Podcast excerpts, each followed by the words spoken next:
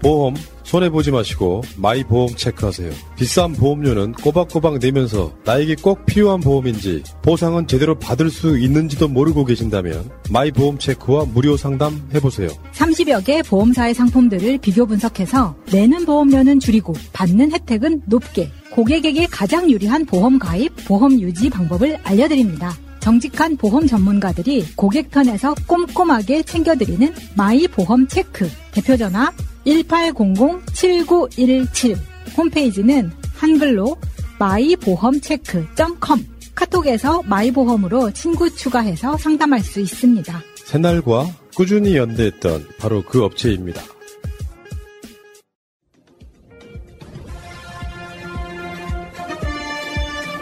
꼭 알아야 할 어제의 뉴스. 민주당은 불체포 특권은 바로 이런 때 필요한 거라고 반박했습니다. 형사권을 악용한 정치 공작을 막으려고 헌법에 불체포 특권을 둔 것이고 지금처럼 검사 독재에 맞설 때 써야 한다는 겁니다. 당사자가 포기하고 말고를 결정할 수 없습니다. 아니, 윤석열 검찰 같은 극악무도한 검찰에 맞서라고 있는 겁니다. 또 검찰이 압수수색만 수백 번 넘게 했는데 아직도 은멸할 증거가 남았냐며 여당은 야당 대표 말고 민생고나 잡으라고 비판했습니다. 여당 원내대표가 윤석열 검사 독재 정권의 포갑 통치, 돌격 대장을 자임했습니다. 국민 고통은 외면하고 대통령 하명에만 매달리다니 부끄럽지 않습니까? 신경전은 3월 임시국회를 두고도 이어졌습니다. 민주당은 민생 현안 처리를 위해 다음 달도 국회를 열자고 제안했지만 국민의힘은 이재명 대표를 위한 방탄국회를 막겠다며 반대 입장을 밝혔습니다. 오는 27일 체포동의안 표결 때까지 이탈표를 촉구하는 국민의힘과 이를 막으려는 민주당의 강대강 대치가 이어질 것으로 보입니다. MBC 뉴스 조희원입니다. 검찰이 이재명 대표 구속영장 청구서에 적시한 대장동 사건 배임액은 4,895억 원입니다. 택지 개발 수익과 아파트 분양 수익을 합한 9,600억 원 가운데 공사가 적정이익 70%인 6,725억 원을 챙겼어야 하지만 확정이익 1,830억 원만 받아 성남시에 그만큼 손해를 입혔다는 계산입니다. 반면 이 대표는 배임 혐의 자체를 부인할 뿐만 아니라 공공환수액이 1,822억 원 우선 배당에 더해 1공단 공원화 비용 2,561억 원과 서판교터널 공사비 등 민간 부담분을 합하면 5,503억 원이 된다고 주장합니다. 앞선 허위사실 공표 혐의 관련 대법원 판결에서도 인정된 사실이라고 강조하고 있습니다. 배임 혐의 입증의 핵심인 고의성을 놓고도 검찰과 이 대표 측의 입장차는 뚜렷합니다. 검찰은 성남시장 재선과 이를 위한 공약 달성 등 이 대표의 정치적 이득이 민간업자와 유착한 배임의 동기라고 영장 청구서에 명시했습니다. 반면 이 대표는 수사를 통해 자신에게 흘러들어간 개발 이익이 한 푼도 나오지 않았다는 점을 반박 논리로 내세우고 있습니다. 단 한 점의 부정행위를 한 바가 없고 부정한 돈 단 한 푼 취한 바가 없습니다. 물론 검찰은 충분한 증거를 확보했다며 혐의 입증을 자신하고 있습니다. 그러나 1년 5개월간이나 이어온 대대적인 수사의 중간 결과임에도 제기됐던 의혹을 해소하기엔 선명성이 떨어진다는 지적도 제기됩니다. 특히 이 대표 측근들이 받았거나 받기로 약속받았다던 뒷돈과 개발 이익의 최종 종착지가 이 대표인지가 아직 불확실하다는 점입니다. 대장동 개발 이익 428억 원 약정 의혹이 대표적으로 이 대표 최측근 정진상 전 실장의 공소장엔 범죄 사실로 적혔지만 이 대표 영장 청구서엔 담기지 않았습니다. 김용 전 부원장이 받아 챙겼다던 대선 경선 자금 8억 4천만 원도 마찬가지입니다. 일단 검찰은 재구속 후 처음으로 김만배 씨를 구치소에서 불러와 조사하며 김 씨의 다친 입을 여는 데 주력했습니다. 천문학적인 배임 혐의의 고의성이나 범행 동기와 직결된다는 점에서 향후 검찰 수사는 이 대표가 챙긴 경제적 이득을 가리는 데 초점이 맞춰질 전망입니다. YTN 최민기입니다. 희생자들 영정 아래 수북이 쌓인 국화꽃. 도심 나들에 나섰다가 발길을 멈춘 시민들은 깊은 묵념과 긴 탄식으로 희생자들의 넋을 위로합니다. 서울광장 이태원 참사 희생자 분향소에는 주말에도 추모객 발길이 끊임없이 이어졌습니다. 하지만 분양소 철거 문제를 둘러싼 유가족과 서울시 간 긴장감은 갈수록 고조되고 있습니다. 지난 4일 유가족 협의회 등이 거리 행진 과정에서 분양소를 설치한 이후 대치 상황이 보름 넘게 이어지고 있는 겁니다. 서울시는 불법 설인 만큼 철거가 불가피하다는 입장인데 유가족과 시민사회단체는 관원 상제시설을 강제 철거하는 건 있을 수 없다며 맞서고 있습니다. 우리 유가족이 바라는 것은 시민들과의 함께하는 추모입니다. 서울 광장 분향소에서 희생자들을 시민들과 함께 기억하고 추모하고 싶습니다. 서울시는 자진 철거 시한이 지난 15일로 종료됨에 따라 언제든 강제 철거에 나설 수 있다는 입장입니다. 서울시 관계자는 대화를 통한 자진 철거가 가장 바람직하지만 계속 소통이 안 되면 철거에 들어갈 수밖에 없다고 밝혔습니다. 다만 구체적 철거 시점에 대해선 상황에 따라 유동적이라며 말을 아꼈습니다. 행정대 집행이 현실화되면 양측 간의 물리적 충돌과 피해도 불가피한 상황. 서울시의 고민도 깊어지는 모습입니다. 연합뉴스 TV 이준삼입니다. 오래 살고 죽지 않는 10가지를 그린 십장생도입니다. 이 중 거북이는 길게는 수백 년을 살 정도로 노화가 더디고 오래 사는 걸로 유명하죠. 소식, 적게 먹는 게 장수 비결 중 하나로 알려져 있는데요. 마찬가지로 사람도 적게 먹으면 장수한다는 속설이 있습니다. 적게 먹어야 덜 늙고 오래 산다는 건데 정말 그럴까요? 지금부터 노화와 장수에 관한 속설들 따져보겠습니다. 미국 컬럼비아 대학이 젊은이 220명을 두 그룹으로 나눴습니다. 한 그룹은 평소처럼 먹게 하고 다른 그룹은 평소보다 칼로리를 25% 줄여서 먹겠는데요. 2년 후 혈액 유전자를 통해 노화 정도를 측정해 보니 칼로리를 줄여 먹은 그룹의 혈액 유전자 노화 정도가 2, 3% 낮았습니다. 금연했을 때 효과와 같은데요. 주목할 점은 실험 참가자들 모두 비만이 아니었다는 겁니다. 비만을 개선해서가 아니라 적게 먹는 것 자체만으로 노화 속도가 느려진다는 게 증명된 셈입니다. 연구팀은 적게 먹을수록 소화하는 데 쓰이는 에너지가 적게 들고 효소와 호르몬, 내장기관이 덜 닳기 때문이라고 분석했습니다. 사실 노화를 촉진시키는 대표적인 요인은 스트레스입니다. 미국 미시간대가 스트레스 많이 받은 9살 아이들 염색체 텔로미어 길이를 재봤더니 또래 아이들보다 더 짧은 것으로 나타났습니다. 텔로미어 길이는 노화될수록 짧아지는 만큼 스트레스 많이 받은 아이들 노화가 더 빨랐던 셈입니다. 부모 소득이 낮을수록 부모가 아이를 거칠게 대할수록 아이는 더 빠르게 늙었습니다. 또 다른 연구에서는 성인도 스트레스 지수가 높으면 심장과 콩팥, 면역세포가 빠르게 노화하는 것으로 나타났습니다. 그래서 의학계는 스트레스를 줄이는 게 가장 강력한 항노화요법이라고 말합니다. 최근에는 건강기능식품 같은 의학적 요법도 효과가 입증되고 있습니다. 연탄가스에 중독됐을 때 치료받는 고농도 산소도 항노화 요법으로 주목받고 있습니다. 다만 이런 항노화 의학적 요법이 장기적으로도 안전한 건지는 좀 더 검증이 필요합니다. 초기 연구지만 노화를 늦출수록 암 위험도가 낮아지고 코로나 같은 감염병도 덜 걸리는 것으로 나타났습니다. 노화 방지 연구는 치매 치료에도 활용할 수 있는데요. 결국 뇌가 노화된 게 치매니까 항노화 요법이 치매 치료로 연결될 가능성은 분명히 있습니다. 다만 노화도 수많은 요소가 관여하기 때문에 한 가지 요법이 아닌 알려진 여러 가지 방법을 모두 활용하는 게 좋습니다.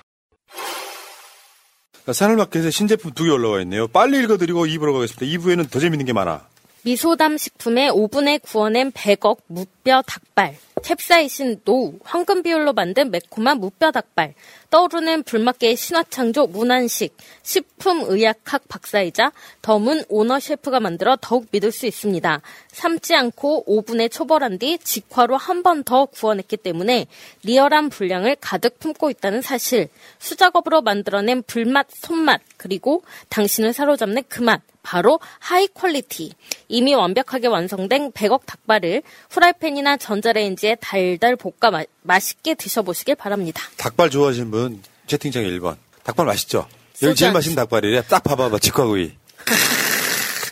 아, 아, 저는 진짜 닭발이라는 걸 작년에 처음 먹어봤거든요. 진짜요? 네. 그래서 얼마나 잘 사셨길래 이런 이런 서민 음식을 진짜 맛있더라고요. 이거 30년을 헛사셨네요. 진짜 무뼈 닭발이 정말 맛있더라고요. 내 인생 돌려줘. 네. 닭발 몰랐던 인생 돌려줘. 요즘 50억을 1병채라고 하던데 그게 어. 2병채 무뼈 닭발인가요? KSD. 1KSD. 1KSD. 오지마, 오지마. 2KSD 무뼈 닭발. 댓글창 봐. 1번이라고 쓰신 분들 무조건 사요. 자, 두 번째. I'm still beautiful 악고제의 이프나 나우 웬 콜라비 크림. 제대로 안 읽을래요? 이건 뭐냐면 이 효과가 윤석열 효과인데 다 영어야. 씨. 이프 난 나우 웬 콜라비 크림. 가수 황보가 추천하는 동안 크림의 최강 아이템. 가라가라 갇혀 확 갇혀 내 안에 갇혀 수분 확 갇혀 동안의 피부를 만들고 싶으신가요? 주름이 신경 쓰이시나요? 피부가 진정이 안 되시나요? 이제는 산뜻한 수분으로 피부결을 care해주는 동안 크림 콜라비 크림을 사용해 보세요. 청정 제주 콜라비 추출물 가득 담아 거칠고 푸석거리는 피부에 즉각적으로 수분을 듬뿍 충전시켜 주어 오랜 시간 촉촉하고 윤기 있는 피부로 만들어 드립니다. 콜라비에서 끝이 아니다.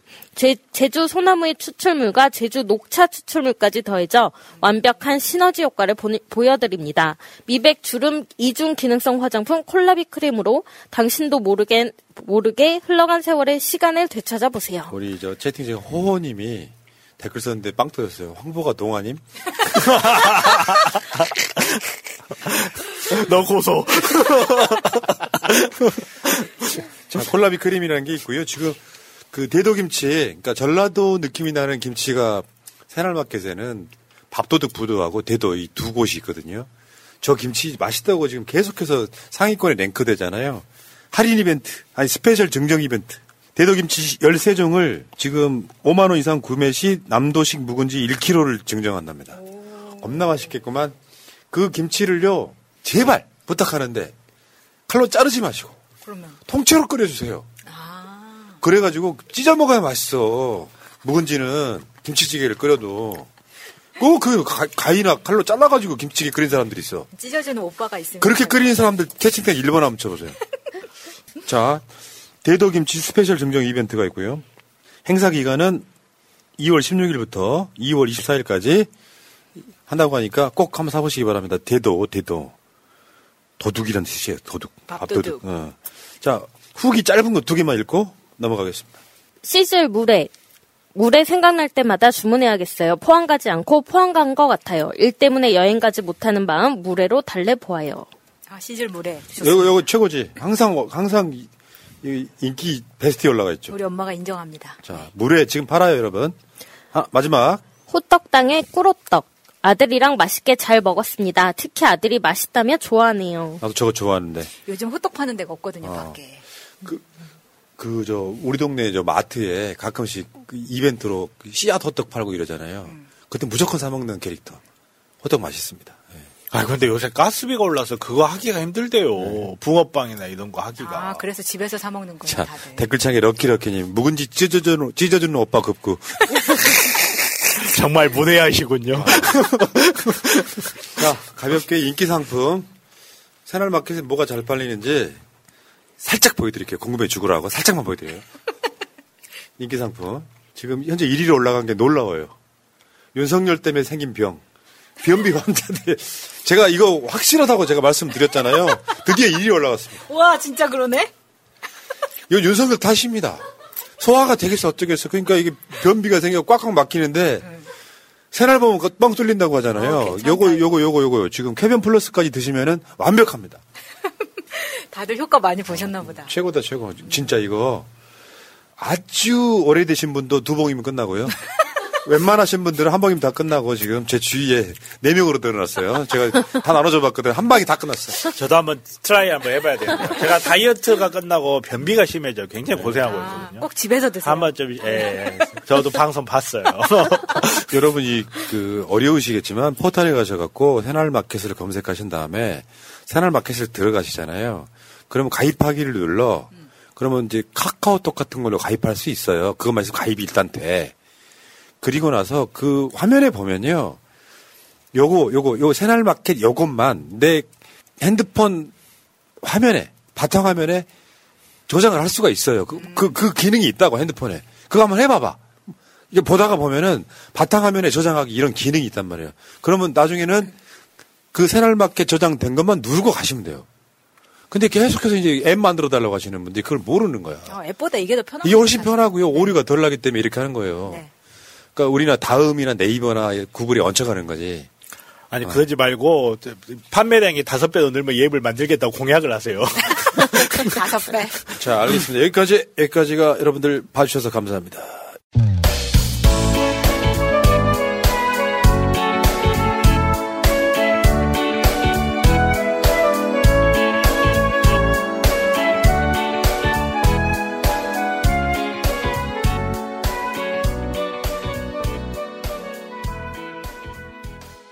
자, 재밌는 짤 시간입니다. 첫 번째 짤, 빵 터졌습니다. 속보! 대통령실 3월 긴급 생계비 대출 출시. 금리 최저, 최저. 9.4%. 아니, 야이 9.4%. 야이. 야이. 9.4% 이거 지금 어 적금 뭐 이것도 아니고 깜짝 놀랐어요. 긴급 생계비 대출인데 금리가 최저 9.4%요. 최저 그거 이거 누가 그런 얘기 하더라고. 윤석열 친척 중에 대, 대부업자인데 맞아, 이런 맞아. 그런 느낌이야 지금. 진짜 지금 요즘 나오는 정책들은 다 지인 민원용인 것 같아요. 여기 봐, 밑에 맨 밑에 보면 보이잖아요. 15.9%에서 6개월 상환 시 12.29%, 1년 상환 시 9.9%까지 내려가고 금융교육 이수 시 0.5포인트 추가돼 최저 9.4%까지 적용받을 수 있다. 그러면 15.9%에서 시작해서 내려간다는 그러니까 이야기니까. 최저 9.4% 최저 9.4%. 와, 그러면 15.9%에서 시작한다고 썼어야지. 쟤 이것도 잘못된? 거네. 저거 알까요? 제가 저, 저게 뭔 내용인지를? 와, 아, 나, 씨, 대통령실. 와, 이 새끼들 부자다 보니까 이런 급전 땡겨본 적이 없는 거죠. 간단히 말하면 이런 시대에는 돈 가진 놈들은 은행에 돈 넣고 그렇죠. 뭐 주가 조작하고 그러면 돈 버는 거고 서민들은 돈이 없을 때 은행에다가 뭐 하는데 최근에 뭐 은행들이 뭐 저뭐 이자 장사한다 돈 번다 윤석열이 이야기했잖아요.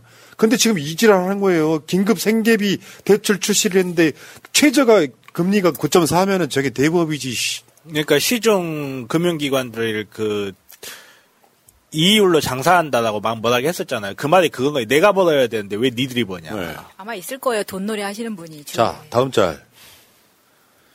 거꾸로 타는 윤뚜라미 정책. 재벌은 따뜻하게, 서민은 춥게. 정말 윤뚜라미 정책 귀에 쏙쏙 들어오지 않습니까? 윤또라이요? 내가 잘못 들었나? 뭐, 아니, 내가 잘못 들은 것 같아. 뭐라 그러셨나? 확인해 보는 거예요. 윤또라이라고 한 것도 같고. 이집 집에 윤뚜라미 하나 놔드려야겠어요. 현수막 최고입니다. 아, 윤뚜라미 정책. 아유, 씨. 다음, 산무 형제. 산무 형제. 검찰, 법원은 50억 무죄. 검찰은 도이치모터스 김건희 무시. 그리고 무언. 언론은 언론은 무언. 가짜 수산업자 김만배. 이번에 저번에 저 엄성섭이가 지금도 그 엄성섭이가 스폰서가 있었잖아요. 네. 지금도 지금 언론인 활동하고 있대. 어 그래요? 어. TV조선은 안 나오던데. 어, 안 나오는데 언론인 활동하고 있대요. 아, 그래요? 어디에서요? 찾아보세요. 아, 그래요? 그걸 내가 찾아줘야 돼. 아니, 가로도 찾아야 되나, 세로도 찾아야 되나, 그 정도는 알려주셔야지. 자, 다음 짤. 아, 이게 빵 터졌어. 이거 왜 빵 터지냐면요. 여기는 저 김건희처럼 보이는 사람보다 여기 여기 보면은요. 뒷모습만 봐도 누군지 알겠는 우리나라 유일한 사람. 너무 전형적이네요, 정말. 정말 아무도 모르는데 보면 알 것 같은 사람. 뒷모습만 봐도. 대단하다 진짜. 김건희하고 윤성 아니 김건희하고 최은수는 거의 범죄가 동선이 거의 겹쳐요. 거의 한 몸처럼 움직였어요. 자 다음 짤. 2020년에 한동훈이 2023년에 한동훈에게 꼭두각시지 뭐. 자기는 그냥 신문에 얼굴 자기만 나오면 되는 거야. 준비가 안 된 상태에서 막 짓거려 버리잖아. 말이 안 되는 소리를 하잖아. 거의 무슨 뭐 1800년대 후반 같은 말을 하잖아. 지가 되게 멋있는 줄 알아. 저번에 그 한동훈이가 이동재랑 만났을 때 넋시록에 당시에 추미애 장관을 욕하는 소리예요. 아 진짜 싸가지 없다. 저는 아무 말도 안 했어요. 뭐 꼭딱 시지 뭐. 자기는 그냥 얼굴에 심, 얼- 얼굴만 자기만 나오면 되는 거야. 준비가 안 된 상태에서 막 짓거려 버리잖아. 지금 진짜 올, 말이 안 되는 소리를 하잖아. 진짜 창피해. 동훈아, 동훈아. 아이씨. 에이씨. 네가 지금 그러고 있어, 이 새끼야. 기본적으로. 다음. 요거는 웃긴다기보다는요. 얼굴도 기억하시라고요. 한동훈, 이원석, 어미준, 강백신. 제1야당 이재명 대표에게 구성장 청구, 헌정 사상첨, 증거도 없이. 그러면서 터착비리라서 도주 증거 인멸에 우려도 없고 증거도 없는데 터착비리라서 영장 청구한다. 이거 논리야 뭐야? 이게 논리야 뭐야? 변호사가 한마디 해줘야지. 이게 아니, 논리야 뭐야? 변호사가 한마디 한다는 거는 논리가 있다는 말이죠. 한마디 할 수 없을 정도로 논리가 없다. 변리동절. 오죽하면 윤두환이라고 하겠어요. 다음 짤. 이거 여러분 그냥 내가 이- 말을 하기 싫으니까 이거는 화면 캡처. 전두환과 윤석열이 정말 똑같은 짓 어. 하고 있는 거죠. 화면, 화면 캡처. 자, 넘어가겠습니다. 다음. 검경 당전, 당정 일체론. 저거 그, 신화에 나오는 되게 유명한 괴물 아니에요? 그렇죠. 켄타우로스. 어. 그 윤석열이라고 하는 그 켄타우로스 대가리가 있고요. 오른손에는 손이 아니야. 경찰국 수갑을 딱. 왼손에는 검찰이라고 하는 칼을. 그리고 가슴에는 김기현이가 있고. 거기다가 금고도 하나 있지. 깨알같이. 그리고 옆에 차고. 그리고 뒤에 언론이 따라와요. 검경 당정 일체론. 다시 한 번 말씀드립니다. 지금 내가 이미 한세 번인데 한 120번쯤 얘기한 것 같아요. 내가 살아오면서 처음 보는 굉장히 요상한 정권이에요. 제일 못하고 무능하는 애들. 요거 요거 다음이 이제 히트야. 여기 이제 마음껏 작가님 계시면 1번. 요즘 가장 통쾌했어. 지금 칼을 갈고 있어 지금. 아 이 샤리 내 보자 보자 하니까 지금 우리 달밤에 칼 물고 지금 칼 갈고 있다. 여러분 마음껏 작가님의 이 책 아직 안 사신 분이 때문에 나 화낸다. 밍밍 잼칠라 이장님 이게 지금 최근에 그, 그 인터뷰 이후에 굉장히 많이 나가서 출판사가 엄청 좋아한다고 우와. 2세 찍을 수도 있다고 우와. 몇 권만 더 사주세요. 요거 요거 그 포털에서 밍밍 이렇게 쳐도 잘 나옵니다. 네. 네. 구입하시면 좋습니다. 마음껏님 계시, 계신다고 올라왔나? 안 계시면 실망할 것 같은데? 마음껏님 1번, 1번. 이게 몇 권만 더 사면은 2세에 들어간다고 하더라고요. 아무튼, 이게, 여기에 칼을 들고 있는데도 공포가 안 느껴지는 정말 유일한 작가가 아닌가 싶어요. 계시네. 냉. 자, 여기까지가 재밌는 짤이었습니다.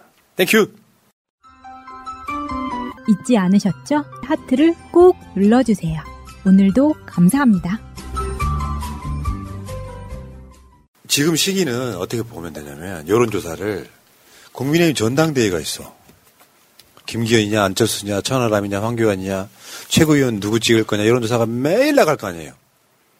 요거를 전대 효과라고 해요. 전대 효과. 그러다 보니까 지난 몇 주 전부터 지금까지 여론조사가 윤석열한테 잘 나오는 이유를 설명해 드리려고 그래요.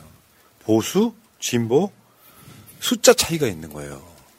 국민의힘 여론, 국민의힘 전당대회를 하고 있는데 누구 찍으실래요부터 시작해가지고 계속 물어보잖아요. 그럼 민주당 지지층들이 중간에 이탈합니다. 더군다나 여론조사 그 안 좋게 나오게 하려면 조사하는 시간을 뭐 낮에 한참 막 3, 40대, 4, 50대가 막 한참 업무 중일 때 전화한다거나 집전화로 전화한다거나 온갖 스킬들이 다 있잖아요. 실제로 오늘 나온 갤럽 여론조사의 보수 중도 진보 비율을 한번 볼게요. 보수가 336명, 진보가 240명. 100명 차이죠? 어. 여기 오늘 갤럽의 숫자고요. 어제 나왔던 MBS 여론조사 한번 볼까요?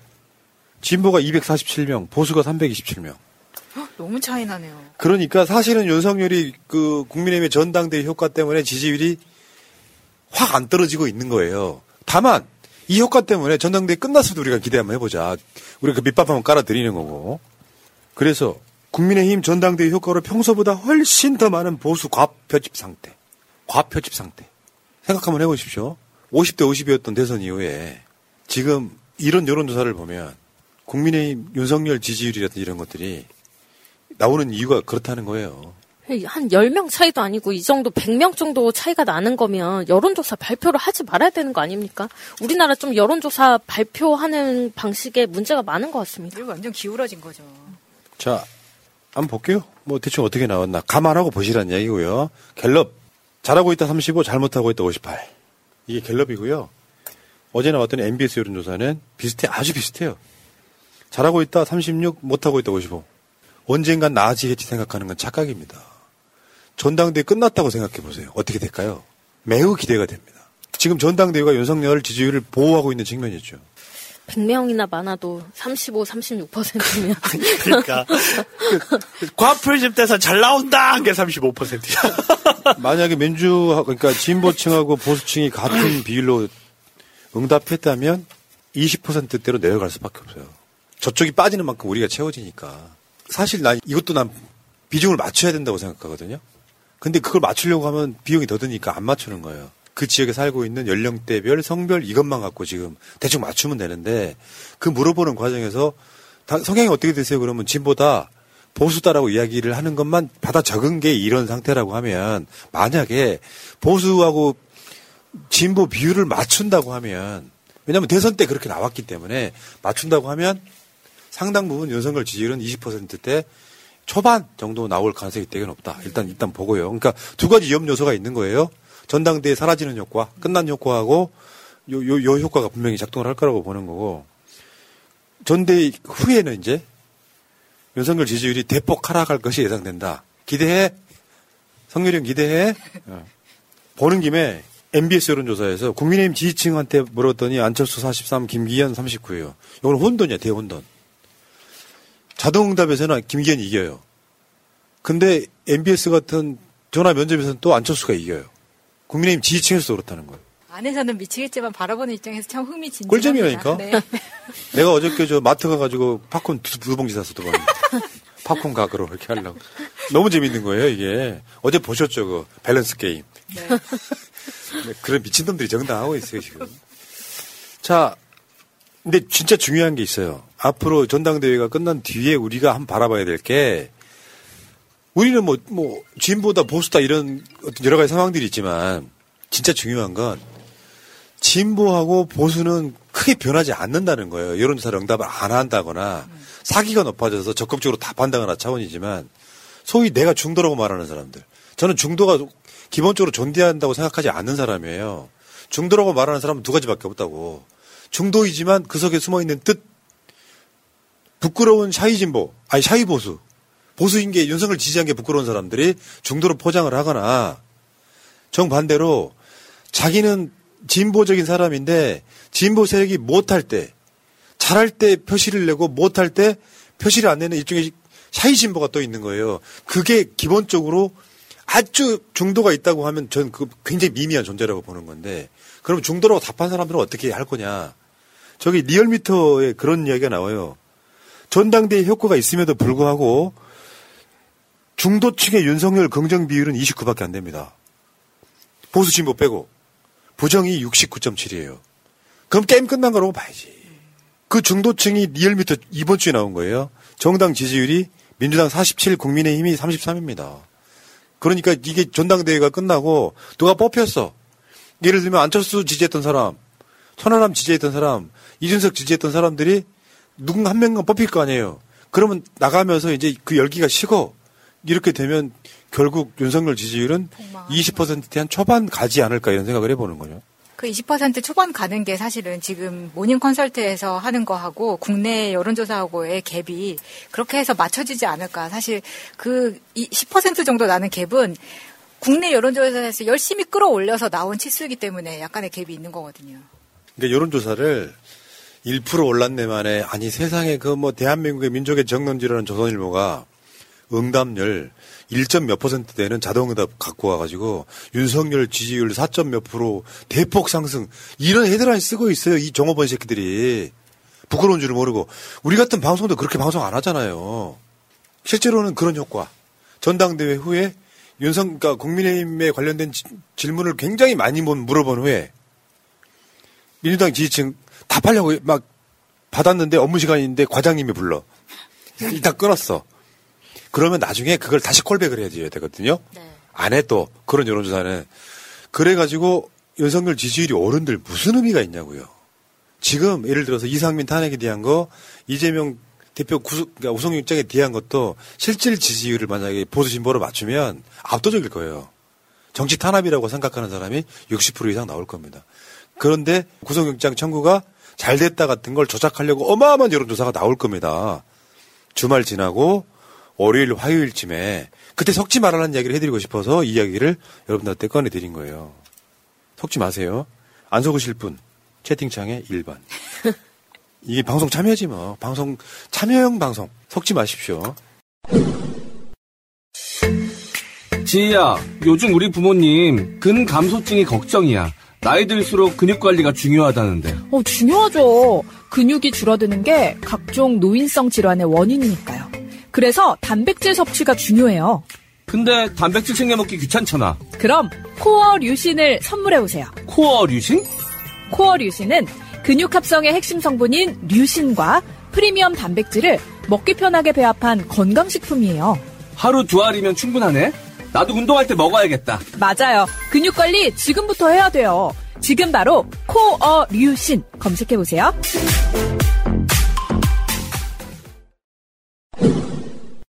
도이치모터스 주가 조작 사건 1심 판결 뒤에 김건희 계좌가 연루됐다는 게 100% 나왔어. 이거 판결문이 나오기도 전에 대통령실이 야 김건희는 혐의 없다 그렇게 만세를 불렀던 거잖아요. 네. 막상 봤더니 이건 김건희 조사 안 하면 안 되겠네 싶은 상황까지 간 거잖아요. 근데 진짜 중요한 게 그날 그 도이치모터스 권오수 판결이 나오던 날 노영희 변호사가 한 말인데 그때 같이 방송하면서 여기서 검찰이 항소를 안 하고 권오수도 집행유예를 받으면 항소 안 하면 이 재판 끝나는 건데 빼박이죠, 그러면. 그거를 방지하기 위해서 검찰이 항소 안 하면 안 돼를 막 노래를 부른 거예요. 항소를 했어요. 왜냐하면 이 사람들이 잡혀가지고 재판을 받는 기간에는 공범은 공소시효가 정지가 돼. 이 사람들이 한 1년 반 정도? 뭐, 뭐, 잡히고 막, 그러니까 이렇게 됐던 거잖아요. 윤석열이가 검찰총장 물러나고 나서 주가 조작범들이 잡혔단 말이에요. 1년 반 정도 공소시효가 정지돼 있는 상태였단 말이에요. 만약에 검찰이 항소를 안 해버리면 공소시효가 김건희 공소시효가 1년 반 남은 거예요. 어쨌건 공소시효가 연장됐어요. 그러니까 잔머리 굴리려고도 안 되는 거죠, 그게. 뭐 검찰의 항소가 이게 뭐 순수한 의도로 느껴집니까? 많은 국민들은 이거 마지못해서 항소했네. 그렇지만 이것도 부실한 수사로 2심, 3심 갈 수 있다고도 볼 수 있는 거 아니겠습니까?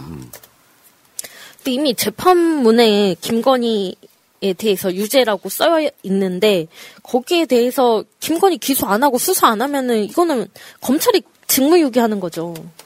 그런데 봐주려고 이미 마음을 먹고 시작한 재판이기도 하고 봐주겠다고 호언장담했기 때문에 권호수의 아들이 취임식에 오고 이런 것들이 다 일맥이 있다고 보기 때문에 검찰의 항소가 물론 당연히 해야 되는 거지만 진짜 끝까지 지켜봐야 되는 거죠. 네. 저 변호사 오기 전에 그 부분 빨리 끝내버립시다. 지금 통정 가장매매 여기 이제 어려운 말인데 그 주가 조작이야 그거. 주가 조작으로 인정된 102건 중에서 김건희 계좌를 통해 이루어진 거래가 48건. 사실 이거는 김건희하고 최은순이 서로 주고받으면서 짜고 치는 매매를 했다라고 볼 수 있는 건데 이게 인정된 102건 중에서 계좌를 통해 이루어진 거래가 48건이면 이게 보수적으로 봐서 48건이지 102건 반, 반, 전부 반, 반, 반 정도. 102건 전부 그냥 통정매매라고 볼 수 있는 겁니다. 그러니까 전주가 무죄가 나왔으므로 그 뭐저 손모 씨 이런 사람들이 무죄가 나왔으므로 김건희도 무죄 같은 매우 황당한 논리. 그 손모 씨나 이런 사람들이요. 그 검찰이 갖고 있는 대표적인 것 중에 하나가 법이 여러분들 판결나게 보시면은 살인 사건이 났어요. 살인 사건이 났을 때 그 살인 사건에 대한 기소를 어떻게 하느냐가 굉장히 중요한 이유가 뭐냐면 우발적이냐 계획적이냐의 차이가 과실이냐 고의냐 이게 형량이 엄청 차이가 나는 거거든요. 예를 들어서 대장동도 그런 거예요. 다 합쳐보면 고의적이었느냐 아니면 어쩌다 보니까 우연찮게 그런 결과가 나왔느냐거든요. 검찰은 수사를 할 때 내가 이 사람을 유죄로 인정받으려면 이 사람 고의가 있었다고 고의를 계속 주장을 하는 거거든요. 주가 조작하는 사람들이 고의가 없으면 어떻게 돼요? 우연히 주가 조작이 된 게 아니잖아요. 주가 조작은 기본적으로 제가 인지하고 하는 고의성이 짙은 범행이란 말이에요. 시장 결환해갖고 주가 조작 당해가지고 돌아가신 분도 꽤 많아. 스스로 자살할 정도의 사건이란 말이에요. 미국 같은 데 가면은 종신형에 처해지는 경우가 되게 많아요. 이 사건은 이 범행의 고의성이 굉장히 난 중요하다고 보는 거예요. 법원은 그 선모 씨가 고의성이 없다고 본 거예요. 네. 왜냐하면 손모 씨는 전주 그러니까 워낙 많이 주가를 주식을 굴리는 사람이기도 하고 약 100억 정도 굴리는 분 중에 도이치 모터스에 투자한 돈이 70억 정도 되는데 이 사람이 1억 정도 손해를 봤다는 겁니다. 근데 김건희는 엄청 이득을 본 사람인 거예요. 거의 유일하게 이득을 본 사람이기 때문에 김건희가 문제가 된다는 거죠. 자꾸 손모 씨를 끄집어 듣는데 손모 씨는 음. 손해를 본 사람이라니까요. 그래서 결국 선택은 두 가지밖에 없습니다. 어차피 김건희 공소시효도 연장되고 있어요.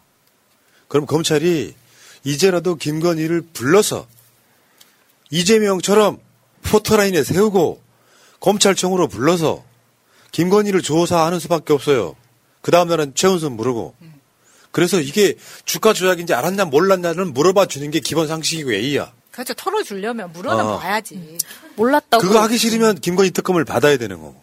아니 근데 지금까지 몰랐다고 했는데 사실 몰랐다고 했던 거를 대통령실이 뒤집은 면도 있다고 봅니다. 왜냐하면 통장에 거래된 내역을 알고 있었으니까 나는 수익 창출을 당했다라고 말을 하는 것 자체가 알고 있었다고 이야기하는 겁니다. 최근에 바이든이 부통령으로 있을 때 기밀 누설 혐의로 바이든의 사절을 미국 검찰이 압색했던 거 기억하시죠? 윤석열 네가 살아있는 권력에 대한 수사를 지금도 이야기할 수 있으려면 공정할 수 있으려면은 김건희를 최소한 포토라인에 세울 정도의 용기가 있어야 되고요. 검찰이 아크로비스타나 한남동 관절을 압색할 정도의 기획이 있어야 사람 국민이 인정하는 거죠. 저렇게 김건희 계좌 통해서 48건이 주가 조작이 이루어졌는데 지금 대통령실의 반응이 뭐냐면 피해자라는 논리를 피해자래요, 피해자. 돈을 벌어내도 어떻게 피해자입니까? 아니 그러니까 그러니까 권오수가 손해를 봤기 때문에 권오수가 유죄이긴 하지만 집행유예 놨는데 실제로 그 사건에 돈 번 사람은 김건희거든요. 네. 그리고 어제 이야기했잖아. 권오수가 김건희를 밀어줬다. 김건희와 권오수는 한 몸이었네. 이상하다. 권오수가 김건희를 왜 김건희가 돈 벌게 만들어줬을까? 그래서 내가 그랬잖아. 얘들이 경제 공동체란 뜻이에요. 한 몸이었네. 이렇게 얘기했었다고. 그리고 권호수와 최원순의 전화 통화가 자주 있었다는 점. 왜냐하면 그 면은 최원순의 그, 그, 그 신한증권 관계자와 통화에서도 나오잖아요. 회장님이 어 안 이쁜 사람들은 그냥 놔두고 우리 것만 빼래라고 하면 빼고 사라고 하면 사고. 그건 누구한테 들었어요? 회장님한테 들었다고 그렇게 말을 하지 않습니까? 명백한 전화 통화한 기록이 다 남아 있는데 그런 기록도 없는 이재명만 통화를 했네 안 했네 가지고 타이틀로 쓰는데 이거 메인에서 다뤄줘야 되는 거죠. 그러니까 대한민국 사회에서요 이런 놈 처음 본다고 내가 얘기하는 이유가 뭐예요? 김영삼도요 아들 감옥에 보냈고요 현직일 때 기억들 하시겠지만 현직 대통령들 상당수가 노무현 대통령도 형님 감옥에 보냈고요 노태우도요 박철원이 최측근 감옥에 보냈고요 그렇게 감옥들 많이 보냈습니다. 이명박은 이상득이 감옥 보냈고요. 그런데 얘는 지금 국민 눈치를 안 봅니다. 그러니까 박, 윤석열이 나쁜 놈이라고 지지로 안 나오는 거지. 자, 그렇다 치고. 그 성일종이라고 아시죠? 성일종이. 지금 국민의힘 정책위 의장이거든요. 그 성일종이가 KBC 광주방송 그 방송 나가가지고 한 말이에요. 돈이 충분한데 뭘 주가 조작을 했겠냐. 얘는 팩트도 기본적으로 몰라요. 실리치는 논리가 없다는 이야기죠. 첫, 첫 번째 뭐냐면 김건희의 재산 형성 과정을 보면 김건희가 그 직업대로만 돈을 벌어왔다면 김건희가 최대한 벌 수 있는 돈 10억이나 벌었을까요? 안 쓰고 모았다고 해도? 저번에 그 코바나 컨텐츠에서 자기가 200만 원씩 받았다 그랬잖아요. 네. 김건희가 크게 돈 번 일이 없어요. 지금 현재 김건희 재산만 현찰만 60억, 전체가 70억 정도 됩니다. 팩트도 모르는 게 뭐냐면 얘는 그 주가 조작이 있던 시기에 재산이 지금 70억이 아니잖아요. 근데 이거 말도 안 되는 소리 하는 거야. 왜? 이 측들한테 거짓말하고 있는 거예요. 방송에 나와가지고. 그러니까 원래 돈이 많았는데 주가 조작을 안 했다라고 하고 싶은데 사실 뭐 코바나 콘텐츠로 벌어들인 돈이 얼마인지는 모르겠습니다. 왜냐하면 김건희가 가지고 있는 어떤 스펙이나 이런 거 가지고 그 전시회를 어떻게 따왔는지부터도 비리의 연관성이나 어떤 뇌물이나 이런 게 좀 필요하거든요. 그리고 코바나 콘텐츠에서 번 돈은 어디로 갔길래 200만 원씩 받으면서 사실 지금 60억, 70억 되고 있는 거는 부동산과 주가 조작으로 모은 거 아니냐라는 그 의심을 가장 많이 사고 있기 때문에 네. 그렇습니다. 그러니까 김건희 재산 행성에는 의혹이 있는 거예요. 중앙지검장이나 검찰총장으로 남편을 두고 했던 전시회의 협찬금, 주가 조작으로 번 돈, 그리고 거기에 부동산 등 관련해 가지고 벌었을 걸로 예상이 되는 돈, 이런 것들이 지금 현재 김건희 윤석열 부부가 70억 자산가인데 성관적이는 뭐 쥐뿔도 모르는 게 김건희가 주가 조작할 때도 재산이 한, 한 60억, 70억 됐답니까? 뭐 말도 안 되는 소리 하고 있고 그 당시 주가 조작할 때 김건희 전 재산을 몰빵했다 그랬잖아요. 그때도 이미 김건희가 한 20억 정도 갖고 있었던 거를 그걸 튀기고 튀겨가지고 지금 여기까지 온 거라고 보는 게 그래서 한번 보자는 거야 그게 특검 등을 통해 가지고 그리고 성일종이는 성완종의 동생이잖아요. 그냥 하나 그냥 그냥 생각이라서 하는 건데 성완종 리스트에 저렇게 메모가 나왔던 거 있잖아요. 허태열한테 7억 주고 김기춘한테 10만 달러 주고 홍준표한테 1억 주고 부산시장한테 2억 주고 홍문종한테 2억 주고 유정복한테 3억 줬다. 그리고 그리고 이병기 이완구 이게 이게 쉽게 표현하면 성완종 리스트라고 하는 거예요. 그렇죠. 이거 수사 당하다가 돌아가셨잖아요, 이 양반. 이 사람의 동생이 성 일종이에요. 모르는 분들이 많으시더라고요. 둘이 형제입니다. 형님 성완종이가 국민의힘 정치인들 때문에 비극을 당했는데 성일정은 뭐 하고 있는 거야 지금? 그리고 아주 악질이야 제 성일정이 그저 무슨 그 발언하는 거 보면은 이재명 대표 거의 스토커처럼 얘기하잖아요. 가짜 뉴스 갖고 뭐 돈 있는데 지금 돈 있는 사람이 뭘 더 벌겠다고 주가 조작하겠냐고? 이거 반박해줘 빨리. 야 그런 식으로 따지면 재벌 회장님들 왜 그러실까요? 돈 충분한데 출근을 왜 해요 그러면? 할 필요가 없지. 이거는 뭐 어디에나 다 그러니까 논리 자체가 없는 거죠. 성일종 이명박이가 갖고 있는 재산이 최소 500억 이상이었는데 방산비리는 왜 저지러 질렀을까요? 뭐, 뭐 말이 되는 소리를 해야지 미친놈 진짜. 아이고. 자 관련해 갖고요. 지금 윤미향 의원 건은 검찰이 즉각 항소. 윤미향 의원은 정말 억울할 수밖에 없는 상황이잖아요. 그 수많은 사람들이 다 무죄가 나고 영수증 첨부가 안 된 10년 동안의 영수증 좀 부족한 거 1억 중에 1,700만 원만 유죄 인정받은 사건인데 이걸 항소하고 자빠졌어. 그동안 검찰이 피의 사실 공표로 많이 이득을 챙기고 언론 플레이 했던 면도, 면도 법적 책임 져야 된다고 생각합니다. 네. 윤명 의원한테 여러분들이 많은 응원의 메시지 가장 도움되는 게 뭔지 아세요? 윤명 의원한테 17,000원씩 후원금 보내면 되지. 딱 좋지. 1,700만 원. 그렇죠. 윤미향 의원실에 후원금을 보냅시다. 어, 자, 알겠습니다. 세상을 오지경, 조지경 속이다. 2월 17일 전국 지역위원장 국회의원 긴급 연석회의 김민석 의원 발언. 왜 저 사람들이 저럴까 생각을 해봤는데요. 저는 이렇게 봅니다. 자신이 없어서 무리하는 거다 이렇게 봅니다. 이재명 대표가 압도적인 야권의 대선 후보이기 때문에 이재명을 잡으면은 총선도 치르기 좋고 대선도 해서 정권제 창출할 수 있을 것이다. 물론 그런 생각이 있겠지만은 그거는 뒤집으면 국정과 민생에 자신도 없고 판은 벌렸는데 이 판을 정리하지 못하고 잡지 못하면 자기들이 죽는다. 사실 저는 그게 더 크다고 봅니다. 쉽게 얘기하면 좁은 겁니다. 이거는 선무당 칼춤이다 저는 이렇게 봅니다. 그럼 어떻게 대응할 거냐? 크게 보고 멀리 보고 차분하고 당당하게 대응하면 전 된다고 봅니다. 똘똘 뭉쳐서 부결하는 거는 뭐 제로날 가치가 없습니다. 저는 그렇게 될 거라고 보고 있습니다. 민주당은 그런 당입니다. 역사적으로 그런 당이었고 민주당의 DNA가 그렇다고 확신하고 있습니다. 불구속 재판의 원칙으로 봐도 그렇고 부당 수사를 우리가 다 같이 지켜보고서 정치인으로서의 정치적 양심을 놓고서도 그렇고 대선 때 같이 뛰었던 후보이자 당이 민주적으로 선출해낸 대표인데 어, 그런 대표이자 대선 후보에 대한 동지로서도 그렇고 야당 탄압을 지켜보고 그것이 바로 예견되고 있는 상황에서 정상적인 당인이라면 될 당인의 자세로서도 그렇다 저는 이렇게 봅니다. 당론으로 할 거냐 말 거냐 논의할 가치가 없는 문제입니다. 굳이 할 필요도 없고 그냥 당의 총의로 부결시키는 겁니다. 저는 이거는 그냥 완벽하게 단호하게 부결시키면 된다 이렇게 봅니다. 체포 분해한 이후 어떻게 될 거냐? 저는 검찰의 시간이 끝났다고 봅니다.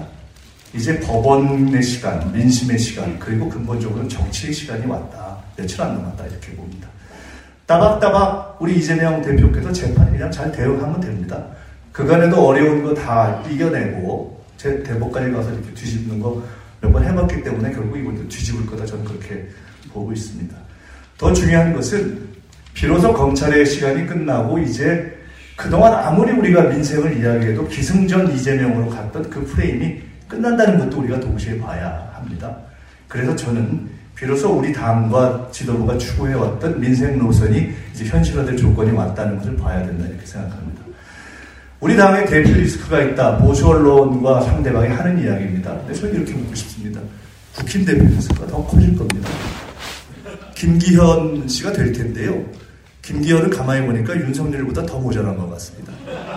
그래서 대략 서울대 나온 60대 중에 인생의 맛을 모르는 사람들이 얼마나 모자랄 수 있는가. 얼마나 꼰대 정당이 되는가 하는 것들을 저는 이제부터 여실하게 보여주는 시간이 올 것이다. 이렇게 봅니다. 분란 리스크는 이미 시작됐습니다. 저당은 사실 끝났습니다. 저는 결국 이준석 점이 시작됐고 형식적인 신당을 하느냐 아니냐와 상관없이 윤석열은 신당으로 갑니다. 그냥 다 먹으면 100% 공천을 하고 싶을 텐데 이준석 그룹이 계길 것이고 그래서 결국 저는 본질적으로는 윤석열 신당으로 갈 것이다 이렇게 봅니다. 그래서 검사들 싹 합격해가지고 뭐 뉴페이스 해가지고 하려고 하겠죠. 그게 안 먹힙니다. 그래서 대표 리스크, 분란 리스크, 민생 무능 리스크는 이른바 저들이 이야기하는 기대했던 이재명 리스크보다 대표 리스크보다 훨씬 크다. 그래서 곧 체포동의안을 부결시킨 순간부터 그리고 저들의 전당대회 3월 8일을 기다릴 필요도 없이 이미 저들의 대표 리스크, 분당 리스크, 민생 무능 리스크는 더 커지고 있고 전중되고 있다 이렇게 보고 있습니다. 나가면 많은 사람들이 이렇게 이야기할 겁니다. 아, 민주당 싫다. 그리고 지지도가 지금 좀 떨어지는 건 사실입니다. 맞습니다. 이렇게 때리는데 지지도가 높으면 그게 정상이 아니죠. 더 중요한 게 있습니다. 국힘은 더 싫다. 이렇게 얘기합니다.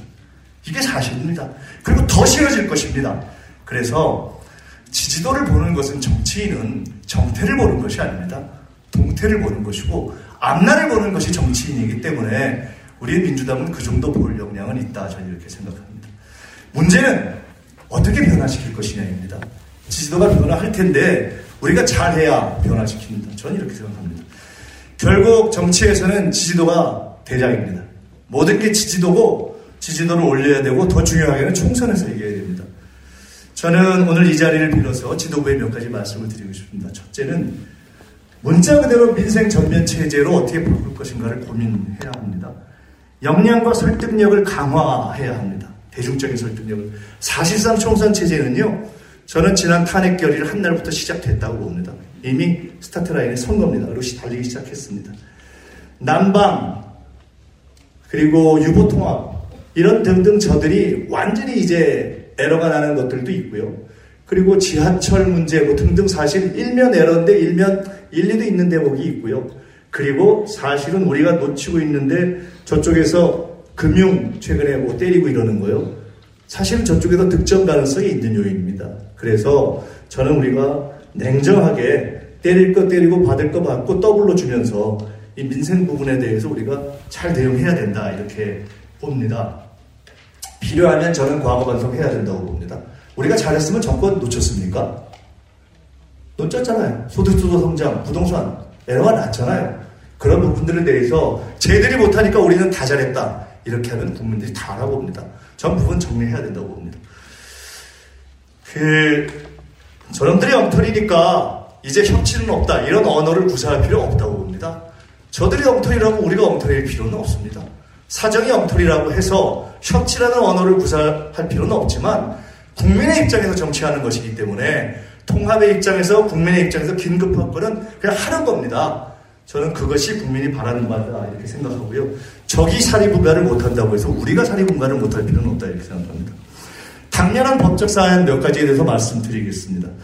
국민들의 눈에서 보면 여러 가지 사안이 혼재되어 있는데 50억 판결에 대한 분노, 이상민 헌재 탄핵에 대한 문제, 50억 클럽 특검에 대한 문제, 김건희 특검 문제가 있는데 제가 항상 정치를 국민의 눈에서 해야 되는 원칙에서 본다면 제 체감으로는 이렇습니다. 우선순위는 1번 50억 판결에 대한 분노, 2번 이상민 헌재에 대한 정리, 3번 50억 클럽에 대한 특검, 4번 김건희 특검. 전 이렇다고 봅니다. 다 하는 것은 당연한데 이것이 꼭 하루에 똑같이 해야 되나? 저는 개인적으로 그렇지 않다고 봅니다. 하면 되는 겁니다. 이 부분을 하루에 할지 순차적으로 풀어갈지 이 부분의 기술과 타 당과의 연대의 지혜는 지도부에서 잘 해주시면 된다. 잘 해주실 것이라고 봅니다. 50억 곽상도 판결이 중요한 이유는 이런 겁니다. 이거는 판사와 검사 양 그룹의 짬짬이 문제이고 카르텔 문제이기 때문에 각각에 대해서도 문제가 있고 이 본질이 그 각각의 무능 또는 고의에 의해서 일어난 것이기 때문에 반드시 동시에 쳐야 됩니다. 근데 검찰을 지금까지 쳐왔던 만큼의 수준으로 더 강화함과 동시에 저는 법원과 헌재를 때려야 한다고 생각합니다. 그리고 이것은 앞으로 우리가 실상 바뀐 전선에서의 법원과 헌재에 대한 압박의 의미가 있다고 봅니다. 여기서 저는 한 가지 제안을 드리고 싶습니다. 저는 우리 당의 최기상, 김용민, 김남국 의원이 제기했고 우리 정책 의총을 통해서 지금 50대 안건 중에 되어 있는 것으로 저도 최근에 그냥 알았는데 별로 깊이 못 봤는데 형법상 법 왜곡죄 문제를 집중 검토해서 통과시켜야 된다고 봅니다. 이것은 부당 판결과 부당 법칙행에 대한 규제와 처벌을 담고 있는 내용이고 검찰 과거사위원회에서도 이미 권고했던 문제고 독일 등 다수의 입법내가 있는 문제고 과거에 주광덕 심상정 등도 발의했던 사안이고 현재 이 50억 판결에 대해서는 홍준표와 한동훈도 비판하고 있는 문제이기 때문에 그리고 현재 대륙법 계열이 아닌 미국에서도 이런 그 판검사에 대한 탄핵은 없지만 배심원죄로서 사실상 국민의 의견을 반영하고 있기 때문에 저는 이 문제는 신중하되 적극적으로 판단할 때가 됐다. 그래서 저는 이 문제에서 검토할 것을 공론화해 주실 것을 요청을 드립니다. 이 문제를 검토해서 진행해야 됩니다. 두 번째로는 저는 이와 함께 판검사 탄핵 문제를 검토해야 된다고 봅니다. 재헌은혜의 탄핵 해석에서는 그 해석을 통해서 우리가 대통령제가 책임제가 아니기 때문에 내각 책임제라면 벌써 이태원 이후에 해산됐어야 되는 상황인데 대통령 책임제가 아니기 때문에 장관과 판검사까지를 우리가 탄핵에 계산으로 넣는 것입니다. 정치적 책임의 문제입니다.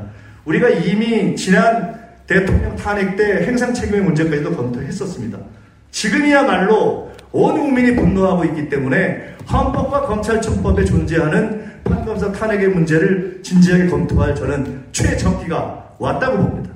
어쩌면 이 문제야말로 검찰개혁 이후에 사법개혁으로 필연적으로 나아갈 수밖에 없는 우리의 본질적인 개혁의 길로 다가가기 위한 위장된 기회이다. 전 이렇게 생각을 합니다. 결론적으로 총선에 이겨야 됩니다. 이 모든 사단은 대선에 졌기 때문입니다. 그리고 더 큰 사단은 우리가 대선에 진만큼 못했기 때문입니다. 대선에 진 반성을 하고 더 잘하겠다고 결의하고 면모를 일신하고 그리고 총선에 이기면 그것이 개혁입니다. 단호하게 동결시켜야 합니다. 그리고 법 왜곡죄와 판검사 탄핵을 검토하고 저는 진지하게 검토해서 빨리 결론 내야 된다고 봅니다. 한 석 이상만 총선에서 이기면 이기는 겁니다.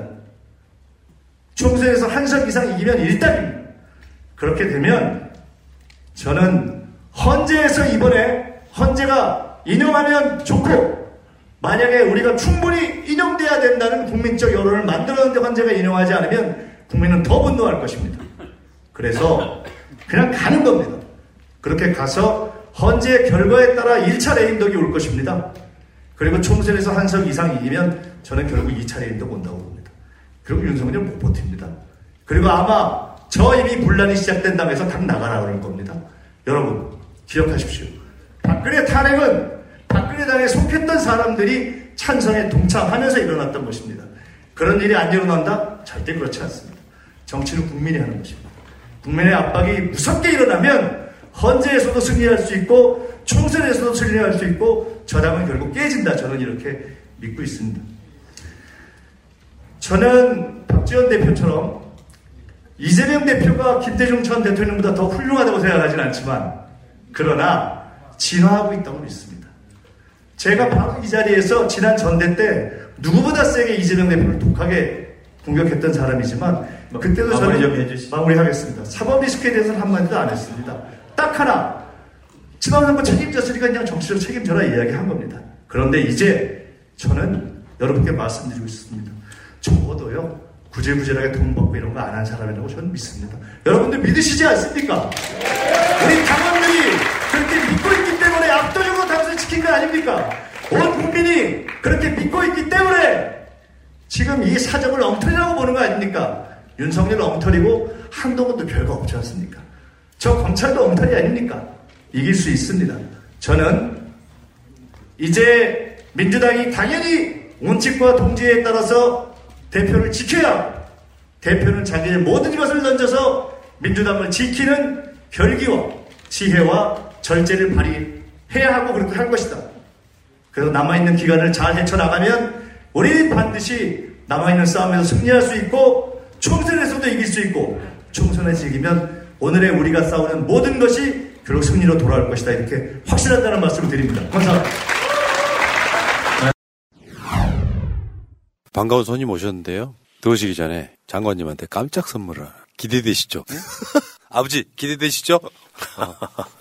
이건 어떻습니까? 뭐가 뭐 얼굴에 뭐가 뭐 잔뜩 화면 한번 보세요. 화면 화면 저기 화면 한번 보세요. 거기서 많이 본 분이 지금 계시는데 아, 얼굴을 왜 이렇게 그렇게 만들어 놨어요? 뭐가 뭐 덕지덕지 나가지고 여기에 장관님을 너무나 존경하는 우리 직원이 일주일간에 걸쳐서 만들었다는 레고 레고로 만든 얼굴. 아 그래요? 네.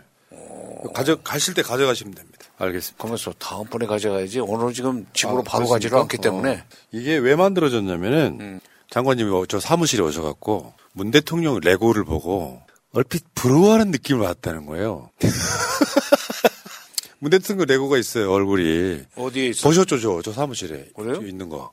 그래서 그래서 우리 직원께서 요거를 만들었다는 이야기입니다. 예. 음 그래요. 고맙습니다. 마음에 안 드시는 거예요? 그냥 뭐 버리고요. 에이, 그럴 수 있나? 그럴 수 있나? 알겠습니다. 저, 저, 보람 PD 한 번 더 보여주세요. 내가 크게 들고 있을게. 어, 지우, 지우. 여기까지. 어, 재밌네. 근데 장관님 얼굴이 포커페이스 해가지고, 감동도 없고, 에이, 괜히 했다.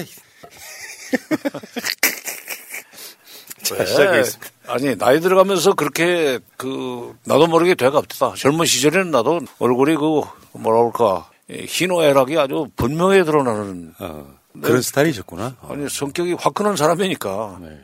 아 기분 나쁘면 확 그냥 인상 쓰고 뭐 그랬던데 요즘은 이제 네. 뭐 그럴 거 없다 해서 아, 알겠습니다. 자, 시작하겠습니다. 자, 오늘은요, 장관님께서 우리 직원이 주소를 잘못 알려드리는 바람에.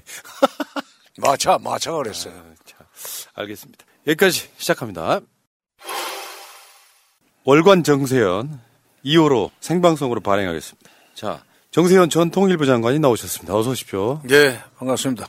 오늘 본의 아니게 주소를 잘못 불러주는 바람에 이 영등포 일대를 한 바퀴 돌았습니다. 정세현 장관, 여러분들 굉장한 일익의 소유자시죠. 김대중 정부 통일부 차관, 김대중 정부 통일부 장관, 노무현 정부 통일부 장관, 문재인 정부 민주평통 수석 부의장, 부총리급. 그러니까 이 분야에서는 아마 최고의 권위자가 아니실까 싶은데 최근에 보니까요 책을 내셨더라고요. 정세현의 통찰, 혼란의 시대 어떻게 살아야 하는가. 정세현의 통찰이죠. 전체적으로 봤을 때. 지금 여러분들 화면에 보고 계시는 저 책이고요. 지금 이 책이 엄청난 베스트셀러예요. 저 각 사이트마다 순위를 봤거든요. 정세현 장관 책을 빼고 나니까 다 슬램덩크야. 아니 뭐 제가 그 말 하기는 이런 말 하기는 좀 그렇지만은 교보에서 종합순위 지금 뭐 1등이라나 뭐 네 이버 아니 네이버 아니라 ES24도 그렇고 예. 뭐 알라딘도 그 순위가 높대요. 그냥 이렇게 될 줄 몰랐어요. 저도 지금 읽고 있어요. 예. 책을 보내주셔가지고. 아, 보내드렸죠. 어, 예. 여기 보면은 뭐 이렇게 사인도 이렇게 해주셨고요. 이렇게. 음. 해주셨는데 이 책 보니까 그런 생각이 들더라고요. 세상을 바라보는 시각은 나는 한참 멀었구나. 장관님에 비하면 정말 한참 멀었고 내가 장관님 나이가 되면 장관님 같은 통찰력을 가질까 이런 생각을 해봤던 바로 그런 책입니다. 아 그건 나이 들어가면 자동으로 그렇게 돼요. 아, 딱 그런 얘기예요. 선물 엄청 비싼 거 사오셔가지고 길거리에 주웠다 같은 그런 뉘앙스. 아, 뭐 내가 노력한 게 아니라 나이 먹으면 그렇게 돼.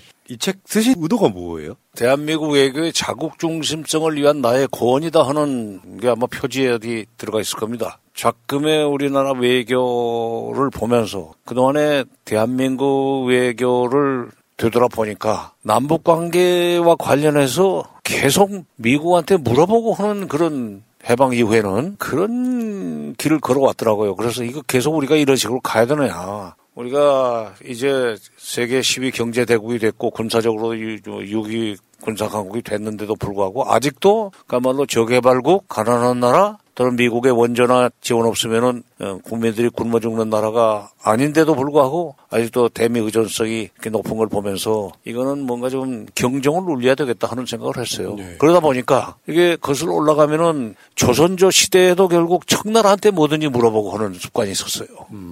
청나라가 망하고 난 뒤에는 갈피를 못 잡고 일본에 붙었다가 뭐 러시아에 붙었다가 청나라에 붙었다가 이러다가 결국 나중에 일본의 식민지까지 되지 않았습니까? 말하자면 조선이 망할 때 자기 나라 외교에 자국 중심성이 없었기 때문에 식민지까지 됐다는 걸 다시 한번 떠올리다 보니까 아 이거 윤석열 정부가 지금 너무 미국 편중 외교를 한다는 데 대해서 경쟁을 좀 울릴 필요가 있다고 그래서 뭐 어떻게 대화식으로 한 겁니다. 질문에 대한 답변을 어, 하는 식이었는데 이 출판사에서 질문을 목차로 만들어 가지고 하는 바람에 마치 내가 원고지에다 쓴 것처럼 됐지만은 취지는 그거였었습니다. 예. 취지라기보다는 동기가 그겁니다. 아, 이렇게 읽다 보니까 책 잘 쓰셨다 이런 생각이 들었어요. 뭐 제가 감히 평을 하는 건 그렇습니다만 그 지금 제가 2부까지 읽었거든요. 1부가 국제정치의 세계, 2부 서구 세력의 등장과 팽창하는 일본, 3부 미소 냉전 시기의 국제정치, 4부 미국 일방주의 시대 G2로 올라선 중국과 선진국이 된 한국, 5부 21세기 G2 시대 다시 격동하는 국제질서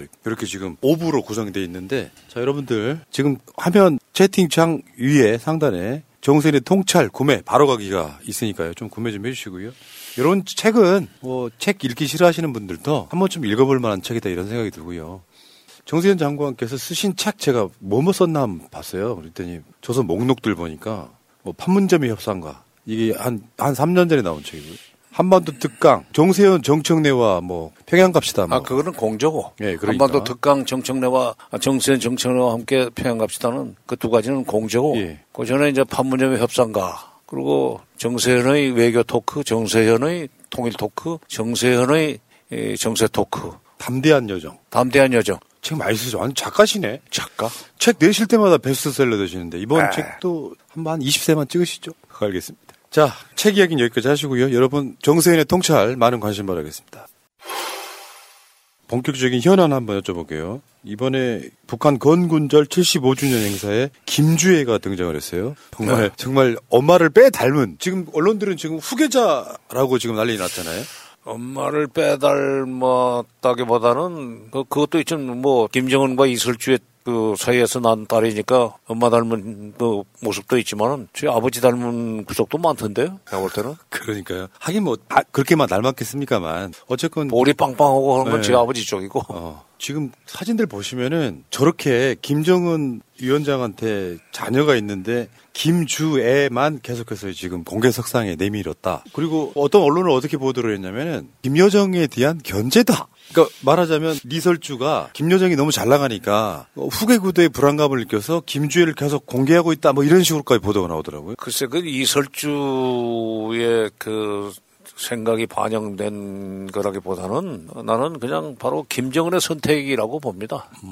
왜냐하면 지금 이 10살짜리 정도로 보이는데 지금 둘째라는 거예요. 그러니까 위, 위에가 뭐 아들인, 아들이라고 그러는데 어, 셋 중에 가장 똑똑하다고 생각이 되니까 이제 김주애를 전면에 내세운 것 같은데 백두혈통 백두혈통 하는데 쭉 김일성, 김정일, 김정으로 내려가다가 김여정으로 하면 옆으로 빠지는 겁니다. 계속 밑으로 내려가야 무슨 대를 이어서 충성을 하자 하는 얘기를 할 수 있고 백두혈통의 정당성을 강조하고 또는 후계자를 백두혈통의 후계자를 우상화할 수 있다는 생각 때문에 어리지만은 결국 지금부터 공식적으로 띄워가지고 북한 인민들이나 뭐 그 당 간부들까지도 김주애를 다음번 후계자로 떠받을 수밖에 없는 작업을 이미 시작했다고 봅니다. 그리고 우리나라 조선조 풍습으로 보면은 왕자 중에 일, 왕자가 7살에서 10살 사이에 세자 임명을 해요. 지금 여기 지금 10살인지 뭐 13살인지 모르겠는데 어쨌건 10살 전후라고 보면은 조선조 시대의 그 왕실 풍습으로 보면은 완전 후계자로 책정될 수 있는 나이에 이르렀지. 그때부터 이제 선생을 붙이잖아요. 그렇죠, 그렇죠. 세자를 그 책봉하고 나서 이제 거기 사부를 두는데 아마 김주애도 저렇게 공식서상에 더구나 열병식의 주석단에까지 올릴 정도면은 이제 뭐 가정교사가 붙었으리라고 생각합니다. 어떻게 하면은 대장 노릇을 했으니까 어떻게 하면은 나이 많은 노 간부들을 어, 휘어잡을 수 있는가 하는 것을 지금 가르치기 시작했다고 합니다. 그 후계자라고 보시는 거네요? 나는 그렇게 봅니다. 물론 지금 통일부에서는 아직은 그렇게 판단하기 이르다 하는 얘기를 하는데 어, 나도 뭐 통일부에 있었지만은 정부로서는 그것을 그 사전에 예단하는 식으로 그 얘기할 수는 없어요. 그러나 이제 제가 민간인이기 때문에 여러 가지 이 주변 정황으로 봐서는 사실상 후계자로 내정이 됐다. 아, 그 일회성 이벤트가 아니고 이제부터 이제 김주의 등장이 많아질 것이다 이렇게 보시는 그렇죠. 거죠. 네. 그러니까 사실 뭐 많은 분들이 다 알고 계시는 이야기지만 북한은 왕조 국가입니다. 왕조 국가죠 거기. 네. 그러니까 우리하고 같은 개념이 아니라 이런 이야기를 한번 설명을 드리고 싶고요. 여성이 이렇게 혈통을 있는 것도 저쪽에서는 별 문제 없이 받아들이고 있다 이- 이렇게 보면 될까요? 아, 그럼요. 오빠가 별로 신통치 않거나 문제가 있으면은 여- 영국에서도 여동생이 하지 않았어요. 엘리자베스 2세가 바로 그거지 뭐. 아, 그 그림. 그, 그 그림. 아, 그렇게 보니까 아, 저는 그냥 저게 그냥 이벤트인 줄 알았거든요. 엄마랑 되게 닮았네? 뭐 이런 정도의 느낌? 나는 책 보면서 아, 제볼 있는 데는 완전히 제 아버지라고 하는 생각했는데. 엄마는 눈 쪽만 닮은 것 같아. 보통 이제 아- 딸들이 아버지를 많이 닮아요, 어렸을 때는. 그런가? 그러다가 나이를 먹으면서 엄마를 더 닮아가지요. 그건 그렇죠. 귀엽긴 해요. 근데 야, 저렇게까지. 우리가 바라볼 수 있는 그 입장은 완전 다르다, 이렇게 해석하면 될 것 같고요. 정세현 장관은 김주애를 김정은의 후계자로 보고 있다.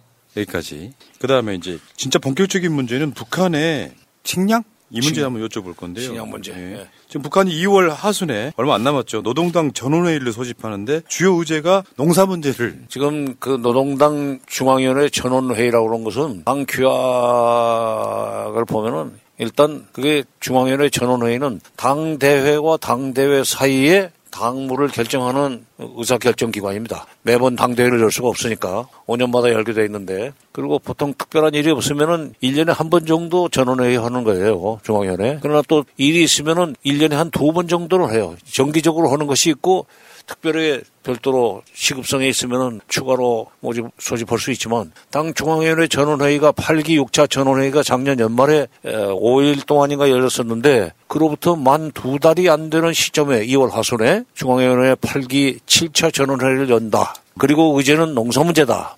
그렇다면은 금년도 농사를 정말 잘 지어야 된다. 잘못 농사 문제를 잘못 대처하면은 식량 부족이 되고 그러면 굶어 죽는 사람 나온다 하는 위기감에서 지금 회의를 연다고 보- 그 봐야 됩니다. 그런데 제- 네. 그러기 전에 이미 정부에서도 공식 확인했지만은 뭐 벌써 한, 한 일주일 됐나요? 일주일이 안 됐나? 개성 시내에서 이미 하루에 수십 명씩 굶어 죽는 사람이 나오기 시작했다는 거예요. 개성이라 하면 우리 따지면 부산 정도 되는 거 아니에요? 그렇죠. 바로 그거죠. 그러니까 평양에 이제 수도고 특별시가 두 개인가 있을 거예요. 청진이 특별시고 개성이 특별시 겁니다. 말하자면 북쪽에 청진이 있다면 남쪽에 개성이 있는데 개성이 어, 순서로 보면 넘버 투죠. 청진보다. 역사도 그렇고. 여러 가지 뭐 증거들 보면은 그런데 개성에서 그럴진데 그런 아사자가 나올진데 말하자면 우선순위 배급의 우선순위가 높지 않은 교통 불편한 곳이라든지 인구가 적은 데라든지 이런 데서는 훨씬 더 식량 사정이 위급한 지경에 이미 도달했다고 봅니다. 그런 것 때문에 지금 전원회의를 열어서 문제 해결을 지금 위한 방법을 찾으려고 그럴 텐데 지금 뭐 대체로 지금 예상이 돼요. 열심히 노력하자. 금년에 지금 그 식량 문제가 심각하니까 북쪽으로 말하는 이제 긴장하다고 그러지. 긴장하는데 그러려면은 우리가 그야말로 10시간 일할 것을 15시간 일하자 하는 식으로 노력 동원을 강조하는 그런 식의 결정밖에 할 수 없는 것이 사실 농사를 제대로 지어서 식량 부족을 면하려면 그 비료가 충분하게 공급이 돼야 됩니다. 농약이 또 있어야 되고 그래도 비료 공장이 생기기 전에는 내가 어릴 때 초등학교 시절에 퇴비 증산이 그랬죠. 도처에 벽에 쓰여 있었어요. 그래서 예. 이제 풀을 풀을 꼴망태로 하나씩은 갖다 납품을 해야 돼. 그게 이제 어, 말하자면 필수 상황이었던 시절이 있었는데 그거 뭐 풀베다 그걸 썩혀서 그것이 거름이 되도록 하려면 시간이 많이 걸려요. 지금 퇴비 정상 운동을 북한은 이미 시작했습니다. 그러니까 그런 정도로 해서 북한의 식량 문제가 식량난이 해결되겠는가? 지금 미사일 만들고 핵 개발하는 그 돈을 차라리 비료 공장 건설하는 데 쓰고 농약 공장 개설 건설하는 데 썼더라면 이런 문제 안 생겨요. 그렇죠. 그렇죠. 그러니까 전쟁 준비하다가 지금 그렇지. 저 인민이 굶어 죽어가고 있다. 뭐 이렇게 보면 될 근데. 소련이 그러다가 미국한테 손들었거든. 미소 우주 경쟁이라는 그, 그 모자를 쓴 그 탈을 쓴 미소 군비 경쟁 과정에서 미국한테 밀리지 않게 해서 소련이 국부, national wealth 국부에 절대적으로 많은 부분을 군비 개발, 우주 개발하는 데 쓰다가 보니까 인민경제 쪽에 투자할 여력이 안 생긴 거예요. 그리고 인민경제가 주저앉다시피 하다 보니까 1917년에 러시아 혁명이 일어난 뒤에 89년, 그로부터 72년, 72년 만에 결국은 고르바초프가 89년 12월 초에 3, 4일경에 지중해 몰타섬에 해안에 배를 정박해놓고 미국의 그 당시에 조지 부시 아버지 부시 대통령을 만나가지고 군비 경쟁 더 이상 하지 말자. 우리 경제가 지금 말이 아닌데 우리가 경제 주력할 테니까 좀 도와달라 하는 식으로 해서 항복을 했습니다. 그러면서 소위 USSR 소비에트 사회주의 연방공화국은 그로부터 2년 후에 완전히 해체가 돼버리죠. 사실 중국도 그런 비슷한 역사가 있잖아요.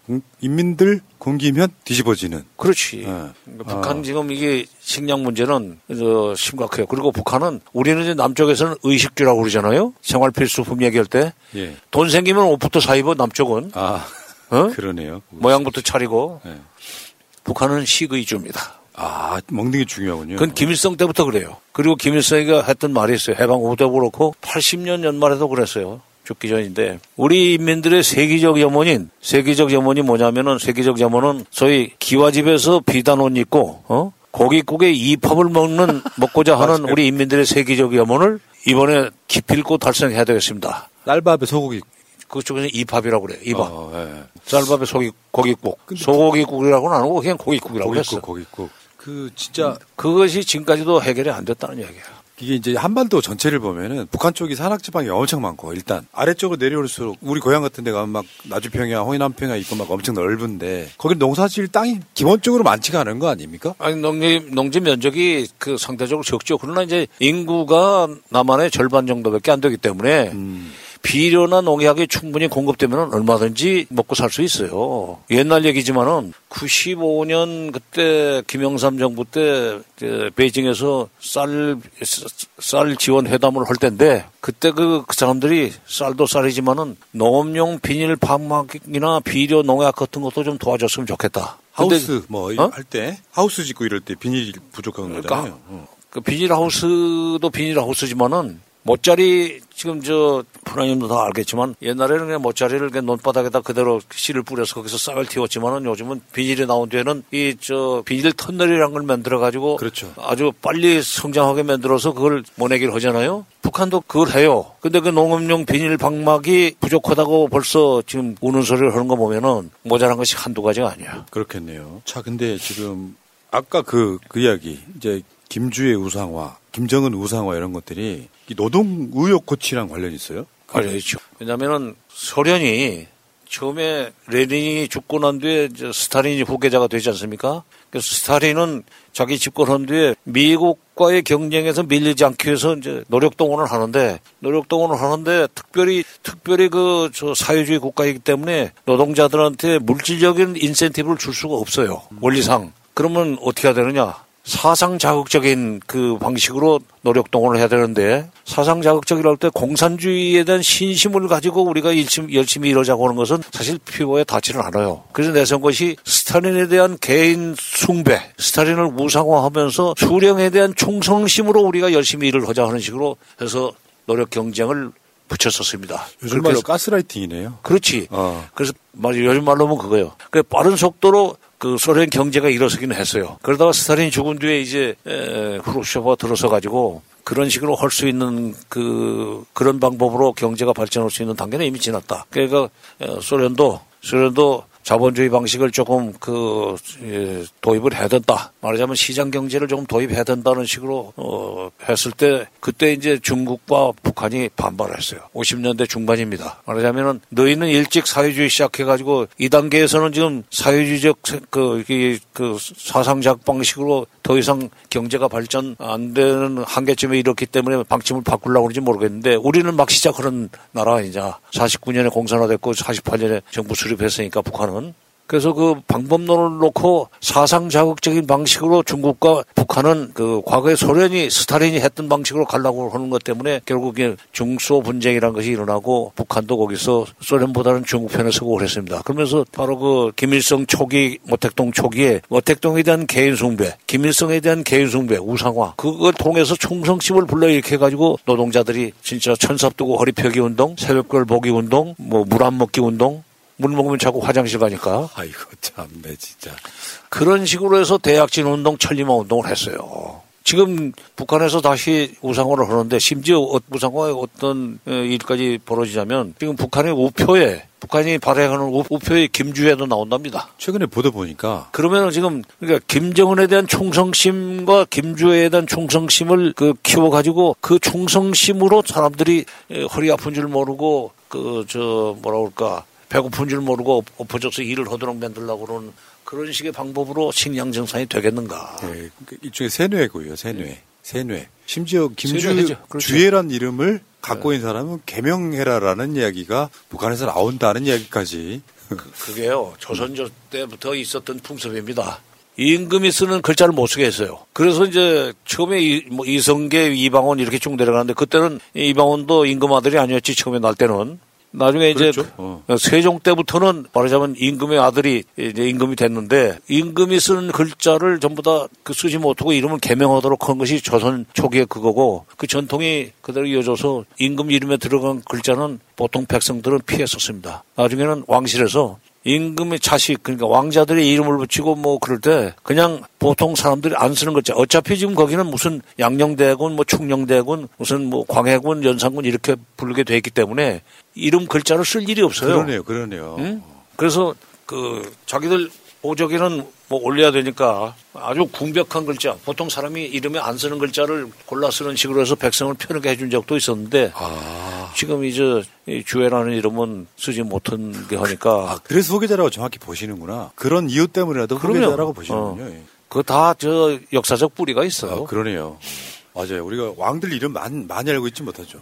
세종대왕은 이도, 이도. 어, 종조 같은 경우는 이산, 뭐 이런 식으로. 그렇지. 어. 북한도 반성해야 되는 거 아니냐. 반성해야지. 네. 아니 소련이 미국하고 군비 경쟁하다가 지금 결국은 나중에 인민 경제가 붕괴되면서 미국한테 손들고 슈퍼파워로 초강대국으로서 위치를 잃어버렸는데 지금 괜히 지금 뭐 미국과 한판 힘겨루겠다는 식으로 해서 화성 17형 그러니까 15,000km짜리 사거리를 가진 그 미사일 그것도 뭐 액체 연료가 아니라 고체 연료 그런 걸 쓰는 걸 만드라고 돈을 얼마나 썼겠어요. 그러다 보면은 그러니까 국가의 저 부라는 건 뻔한데 예산도 뻔한 거 그거를 군비에 그냥 60% 70%를 갖다 주면은 2천 2천 2, 300만 됐나? 그 인민들이 먹는 뭐 인민들이 써야 되는 소위 그 시, 시기주를 해결하는데 투자할 수 있는 돈은 상대적으로 그만큼 줄어드는 거 아니에요? 비닐 만드는 거. 어? 비닐 만드는 거. 비료 만드는 거.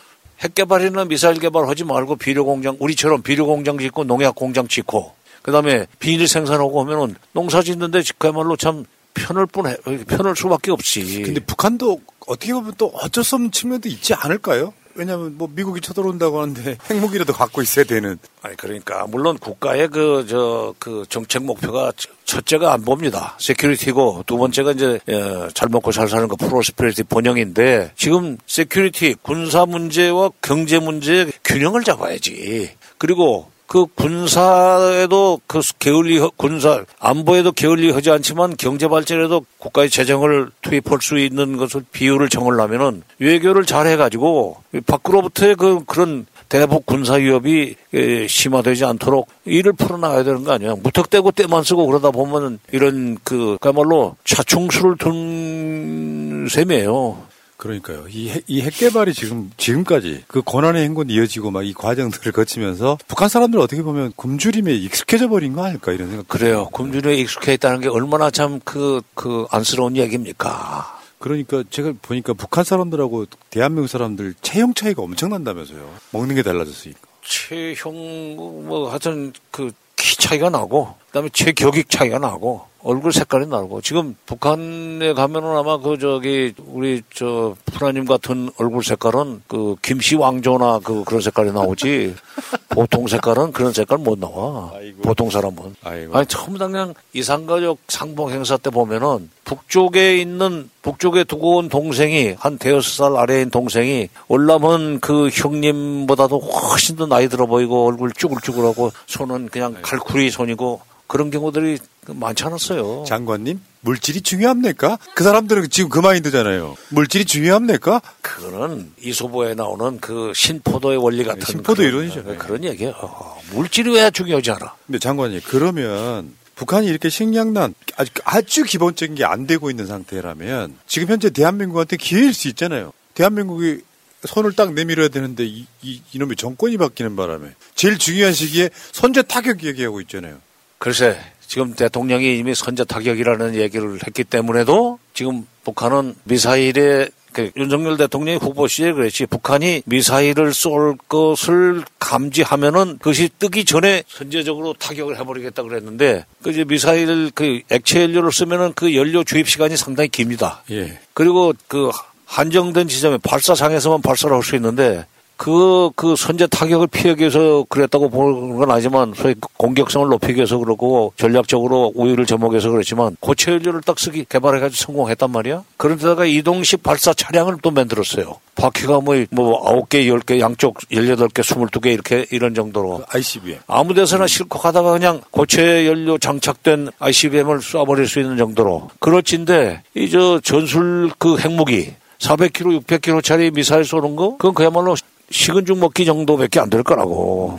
그런 식으로 지금 북한이 그 너무 투자를 하다 보니까 두 달 만에 중앙위원회 전원회의를 열어가지고 농사 문제를 걱정을 하게 됐는데 지금이라도 북한에서 이 새날 방송 보겠지. 본다고 소문이 나 있어서. 음, 지금이라도 저희 정책 기조를 바꿔가지고 안보에 투자하는 그 말하자면 비용을 좀 상대적으로 줄이고 그러면서 남북 간의 대화, 내지는 북미 대화에도 좀 그 너무 까다롭게 굴지 말고 선선하게 나오면은 그야말로 누이 좋고 매부 좋을 수 있는데 왜 그렇게 극단적으로 들어가가지고 뭐 강대강이니 뭐 선대선이니 그다음에 뭐, 뭐 선제 공격 우리도 얼마든지 할 수 있다는 식으로 하면서 자멸할 수밖에 없는 길로 가는지 아니, 이건 김정은을 위해서가 아니라 김정은이 정책을 어떻게 추진하느냐에 따라서 죽고 사는 문제가 결정되는 북한 2,200, 2, 300만 인민들을 우리 동포들을 위해서 내가 하는 얘기입니다. 이런 거 있잖아요. 북한 자존심이라는 게 있으니까 말하자면 사인간에 보면 이런 거 있잖아요. 아주 소중한 물건 갖다 주면서 작심하고 산 게 아니라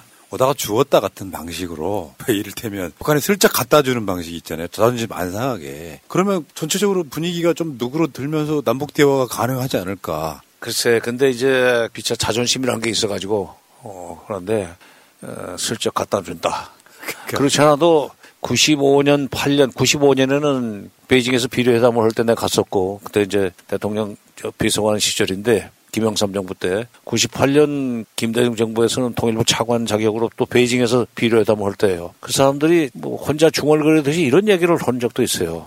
남쪽에는 그 형제가 달밤에 밤새 볕단을 저렇게 동생 집에 앞에 갖다 놓으면 동생 그걸 보고 또 형 맞아요, 맞아요. 갖다 놓은 그런 옛날 얘기 있죠. 어, 그런 전래동화도 없어? 그 얘기는 좀 티내고 주지 말고 음. 어? 또뭐 문서에다 서명하라고 그 사람들은 이거 항복하라는 거냐는 식으로 쌀을 받아가는 대신 비료를 받아가는 대신 반드시 이거 이것은 이행하겠다는 각 서비스덕에 이제 합의서를 만들게 돼요 대개 왜냐하면 우리가 대북 지원하는데 국민들이 알아야 되니까 그리고 국민들이 동의 를 해줘야 되기 때문에 쌀을 이렇게 주는 대신 이산가족 상봉 사업을 이렇게 하기로 했다는 것을 분명히 문서로 받아놔야 될 거 아니에요. 그랬더니 항복하는 식으로 그 항복 문서에 도장 찍으라는 식으로 그 압박하지 말라고 그러면서 달밤에 형제가 밤새 볕단을 옮겼던 그런 미풍 양속을 좀 살립시다 하는 식으로 얘기도 했어요. 근데 주면 좋고. 어, 근데 국가를 운영하는 데 있어서 그렇게 할 수는 없지. 하긴 그렇죠. 사인간에 그럴 수 있는데. 근데 이런 얘기가 나옵니다. 지금 일본이 북한을 먼저 원조할 수도 있다. 이게 무슨 뜻이에요? 아, 95년에 말이죠. 예. 95년에 사실 94년에 김일성 주석이 사망을 하여서 7월 25일부터 27일까지 열리게 되어 있던 남북 정상회담을 못 했어요. 네. 그리고 이제 그 7월 8일 날 사망을 했는데 그때 조문을 못 하게 했습니다. 김영삼 대통령이. 예. 그 조문을 불어 했다고 그래 가지고 가진 욕을 했던 그 이듬해 뭐 그 1년 내내 약간 욕을 해댔었어요. 그러고 있는데 김일성이 죽은 뒤에 95년에 북한이 뭐 정신적 공황 상태에 빠진 측면도 있고 그때 농사를 망친 거예요. 그 해 94년에. 예. 그래서 95년에 이제 식량이 태부족이 되니까 WFP와 FAO, 유엔 산하 그 국제기구 식량 문제 농업 기구인데 거기에다 대고 어 식량 지원을 요청을 했어요. 죽게 생겼다. 그러자 일본에서 그때 일본 총리가 누구였었나? 일본에서 일본에서 약간 먼저 그 공식적으로 발표하기 전에 언론에다 슬그머니 흘렸어요. 50만 톤 우리가 줄 수 있다. 그게 기사에 떴어요. 그러자 이제 김영삼 대통령이 당시에 바로 이제 일본 총리한테 전화를 했죠. 내가 그때 청와대에 있었기 때문에 압니다. 아 무리 북쪽에서 조문을 못하겠다고 그래서 나를 갔다 가서 막 그냥 뭐 험악한 어, 쌍소리를 해가면서 욕을 쌍욕을 해야 되지만은 이 동포가 굶어 죽는다는데 일본이 먼저 주는 것은 내가 볼 수 없다. 그동안에 북쪽이 나한테 잘못한 것은 잘못한 거고 이거 식량은 우리가 먼저 줘야 되니까 일본이 우리 뒤로 서라. 그러고는 쌀을 줬었어요. 그리고 나중에 일본이 줬죠. 근데 일본이 그때 쌀을 줬던 그 식량을 50만 톤 주겠다고 했던 것은 간단합니다. 식량 부족이 돼서 되면은 일단 탈북자가 나오기 마련인데 압록강을 건너서 두만강을 건너서 중국 쪽으로 가면 중국 쪽에서는 귀찮다고 해서 막을 거다 이게. 예. 그러면 두만강 압록강을 건널 수 없는 사람 근데 배는 고프고 그러면은 그 사람들이 바다로 나올 거다. 바다로 나오면은 서해안으로 나오면은 규슈 쪽으로 떠내려가게 돼 있어요. 해류가. 예.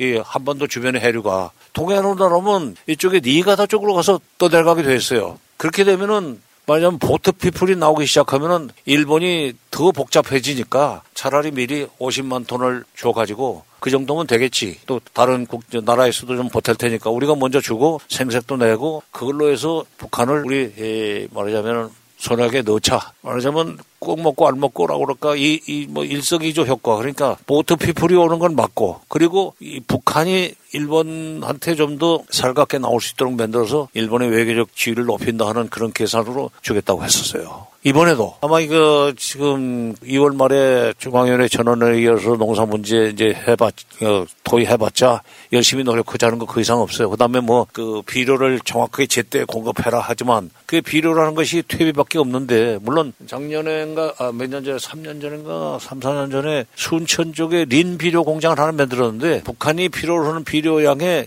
태부적입니다. 북한이 필요로 하는 비료 비료 양은 그때 우리가 비료 회담할 때 계산을 했지만은 예, 경지 면적 등으로 봐서 150만 톤이 필요해요. 150만 톤이. 근데 북한은 거기에 한 3분의 1밖에 공급을 못해 못해요. 비료 공장이 지금 어, 늘어나지 않고 있기 때문에. 그다음에 농약은 뭐그 꿈도 못 꾸고 있고. 그러니까 그 비료 공장 그다음 비료 공장이 이걸 질 대신 퇴비 증산 노력을 하고 그다음에 열심히 그, 그 말하자면 농약을 뿌리는 대신 열심히 벌레를 잡고 하는 식으로 해서 소출을 늘리지 않는 식으로 운동을 그 벌리는 그런 식의 결정을 할 텐데 그래도 안 되면은 결국 북한은 핵 문제나 미사일 문제는 그건 어차피 군- 정치 군사 문제지만 인도주의 문제 관련해서는 국제사회가 좀 도와줄 수 있는 가능성이 있으니까 국제사회 손을 벌릴 가능성이 있다 이거야. 그럴 때 28년 전에 그랬던 것처럼 일본이 선뜻 나설 가능성이 난 높다고 봅니다. 왜냐하면 기시다 후미오 지금 총리가 아베 이후에 총리가 된 뒤에 북일 정상회담을 용의가 있다고 얘- 먼저 얘기를 했거든. 그건 간단해요. 외교 문제에 있어서 좀 업적을 내 가지고 지지율을 높이고 싶은 것이 기시다 속셈일 거예요. 그러면 식량 문제 같은 걸 매개로 해서 먼저 지원을 하고 그렇게 해가지고 북일 관계가 조금 완화되도록 하면서 평양을 간다든지 기시다. 이럴 때 윤석열 정부가 지금과 같은 스탠스를 계속 유지하다 보면 뒤통수 맞을 겁니다. 그러니까 우리가 지금 남북 관계가 나빴을 때 북한이 중국 쪽으로 넘어가는 걸 막아야 된다. 뭐 이런 이야기도 있었는데 심지어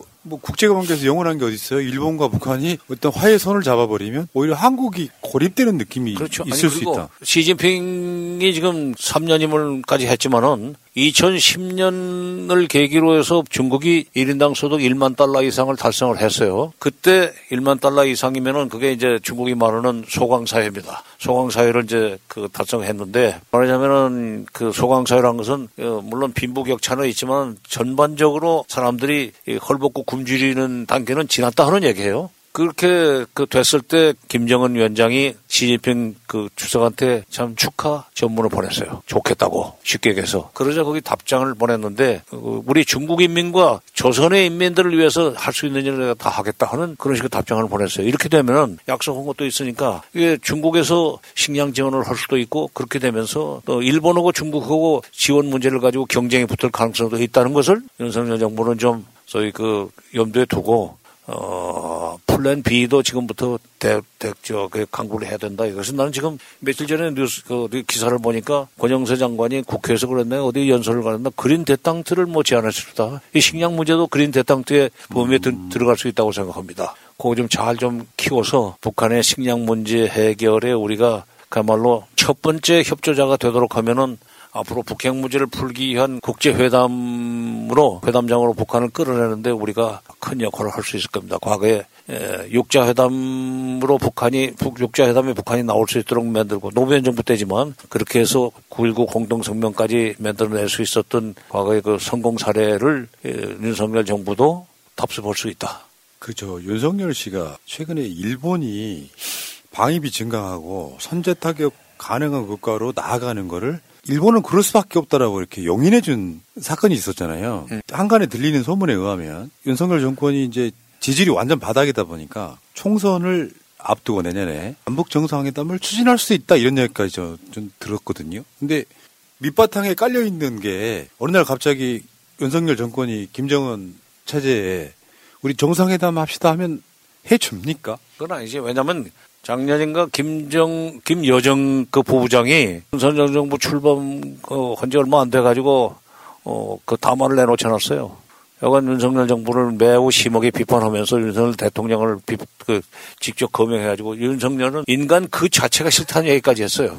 그러니까 이쪽에서 밑도 끝도 없이 정상회담을 하자고 하면은 그건 뭐 안 될 겁니다. 그러나 북한의 식량난을 그야말로 참 계기로 해서 기화로 해서 그들이 이 국제사회의 그런 식량 부족을 해결하기 위한 부족을 해결하기 위한 지원을 요청을 기미가 보이면 뭐 요청도 하기 전에 우리가 치고 나갈 수는 없지만은 하면은 일본이 치고 나가기 전에 먼저 우리가 우리가 지금 지원할 수 있다. 과거에 우리는 28년 전에 우리가 먼저 했던 경험도 있고 그렇기 때문에 그리고 또 다른 나라에서 오는 것보다 일본에서 오는 것보다 일본에서 그 식량이 들어가는 것보다는 우리 쪽에서 가는 것이 훨씬 빠른 시간 내에 들어갈 수 있고 절대 거리가 있으니까. 음, 그렇죠. 바로 육로로 가도 되잖아요. 굳이. 육로로 가면은 좋은데 육로로 가는 것은 그 사람들이 또 싫어해요. 왜냐하면 도로가 불비해서 아니 도로 문제가 아니라 육로로 가면서 가면은 또 틀림없이 써붙이고 갈 거 아니요. 아, 배로, 원조와 배, 로 오면은 사람들이 못 보고 그냥 물건만 내리고 그냥 배는 돌려보내면 되는데 15톤 트럭, 20톤 트럭에다 싣고는 막 양쪽에다가 무슨 뭐 어? 북한 뭐 주민 돕기 무슨 식량 지원 차량 뭐 이렇게 써붙이고 가면은 얼마나 쪽팔립니까? 그것도 그것도 뭐 난리면인가 쪽팔린다고 그러면 또 그러니까 육로는 싫어해요. 어 먼지를 일으키면서 갈 텐데 지금 뭔가 그러면은 사람들이 이제 입소문이 나죠. 뭐 그때 95년도에는 남쪽에서 왔다는 표시를 하지 말라. 포대 쌀 포대에다가 빨간 그 적십자 마크만 인쇄해가지고 보냈으면 좋겠다 그래서 그렇게 해줬어요. 그 댓글창에 뭐라고 쓰, 올라왔냐면은 장관님 가르쳐 주지 마세요라고 올라와. 가르쳐 주지 말래?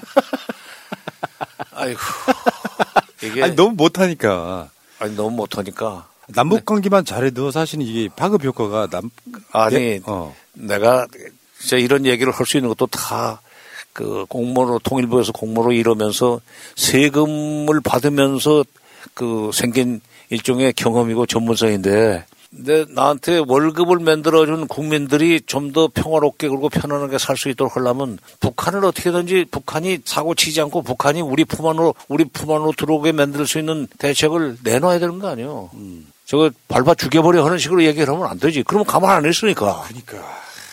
그리고 예. 속담에 응? 입에 먹을 걸 넣어주는 사람한테 주먹질 못한다고 그러는 속담도 있잖아요. 딱 그 윤석열은요, 제가 봤을 때는 캐릭터가 음. 북한도 검사처럼 대하는 거죠, 그게. 저 새끼 구속, 압수수색, 이 느낌밖에 없는 거예요. 쟤를 살살 달래가지고 이렇게 굴 밖으로 나오게 하는 그 능력이, 마인드가 없다는 그런 생각 들지 않으세요? 글쎄,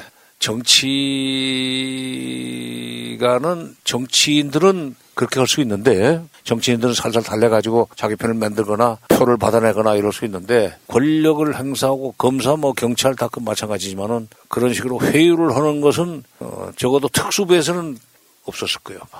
그런 경험이. 그렇죠. 그게 지금 연장돼가지고 남북 관계도 외교도 그런 식으로 하려고 그러는데 그러다 보니까 미국한테는 또 완전히 철저하게 그러니까 그런 사람들이 또 상명하복으로 살잖아요. 아이고 참 그.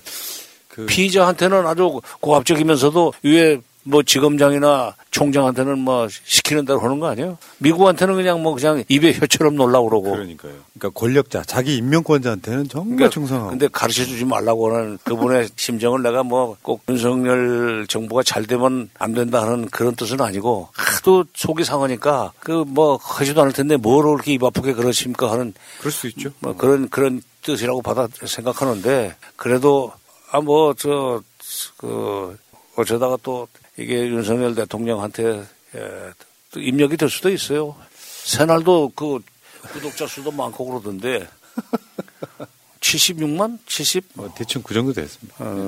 아, 자, 근데 저 어쨌건 윤석열 정권이 잘해서 내가 배가 아픈 건 둘째고 한반도에 최소한 전쟁의 위기는 없애야 되니까 이제 통일부 장관을 두 번이나 하신 민주평통 부의장을 부총리급을 하신 입장에서는 사실 이 정도는 코치할 수 있는 거라고 저는 일단 보고요. 아니 코치할 수 있는 게 아니라 도리라고 생각합니다. 네. 자, 근데 그러니까 정권의 성격을 떠나서 나는 저 김영삼 대통령 밑에서 비서관도 한 사람이에요. 음.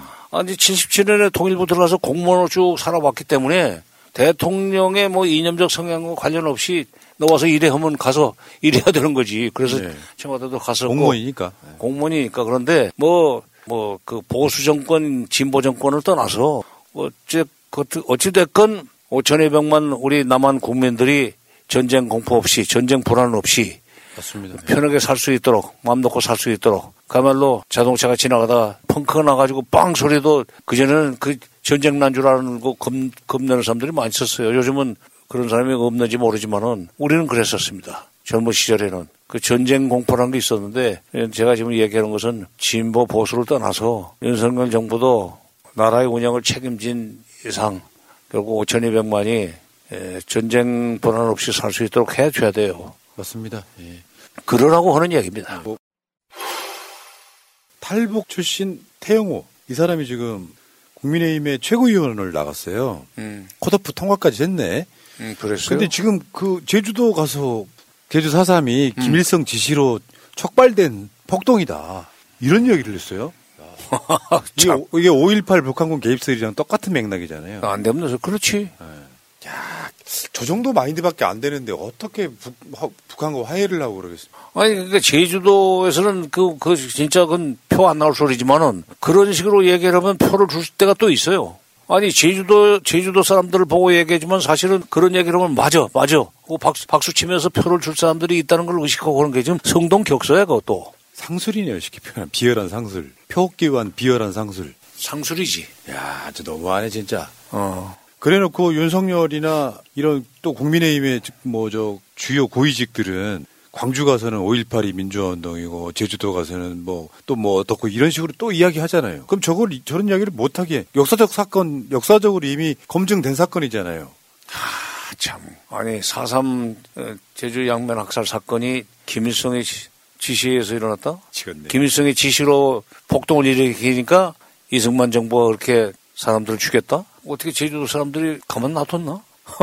그러니까요. 공식 비공식적으로 사망자만 거의 한 4, 5만 명이라고 하는 그 엄청난 사건인데 제주도 인구의 거의 한 3분의 1 이상이 돌아가셨다고 하는 사건인데 저렇게까지 에휴 참 저런 정도밖에 안 되는 사람이 북한에서 내려 탈북을 해가지고 한국에 와서 지금 집권 여당의 최고위원회 나갔다는 것 자체가 좀 아니, 최고위원도 그렇지만 그런 사람을 국회까지 진출시킨 당시의 공천 심사위원장이 잘못한 거야. 그러네요. 예, 김영호 전 국회의장인데 잘못한 거야, 그건. 그만 얘기하시죠. 저 태영호에 대해서는요, 제가 우리가 탈북민들 방송이 있었잖아요. 한 1년 정도 했거든요. 거기에서 태영호에 대해서는 북한이 너무 안 좋게 평가하는 게 있어가지고. 어. 자, 알겠습니다. 장관님. 예. 어, 어쨌든 북한에게 일본이 손 내밀기 전에 한국이 손을 먼저 내밀어야 된다. 안 그러면 남북관계 망가뜨려 고립돼 이 과정을 거치면서 한반도에는 계속 전쟁이 이기만 했고 나중에 결국에는 한국이 미국 무기만 사들이는 그 결과를 초래할 수밖에 없고 투자는 줄어들 수밖에 없고 알겠습니다. 월- 월간 정세현 2월 2월 이제 봄이 오네요. 아, 장관님. 그래서 또 3월에도 오는 거예요, 내가? 뭐 안 오시려고요? 아니, 아니. 어, 그러면 저 딱 사실 이렇게 수요일 날 했었는데 네. 내가 뭐꼭 2월 달에 오라는 얘기가 미리 없어서 이번엔 지나가나? 그럴 리가 있겠어요. 잘렸나? 그러고는 그 어떻게 아버지를 잘라요? 아니 그런 그런 후리아들이 어딨어요? 아, 또 3월 달에 와야 되구나. 네. 미리 오시기 싫으시구나 지금. 아니 아니야. 그몇 번째 수요일 3시 이렇게 미리 박아놓고 해야 되겠어요. 알겠습니다. 왜냐하면 장관님 편하시라고. 뭐, 아니 편한 시간인데 뭐 강연 다니시고 그래갖고 편하실 편하시라고 우리가 널널하게 드린 건데. 다음 주 아니 내일 내일 수요일인데 내일 지금 오후 두세 시경에 내가 좀 어, 그, 지난 선약이 있어서 그걸 오늘로 지금 밀어놨는데 22일 날 3시에는 또 2시부터 일본의 아사히 TV하고 무슨 인터뷰가 있어요. 그래서 오늘로 지금 뭐 왔다 갔다 하다가 오늘로 그 아사히 TV 인터뷰를 우리한테 메일이 와가지고 제가 전달을 해드렸죠. 응? 우리한테 정세현 장관님 연락처 맞아 맞아 그 연락해서 나가 지금 한 거야 지금. 어. 아, 사히 TV 규칙의 책임이야. 22일은 못 알겠습니다. 예.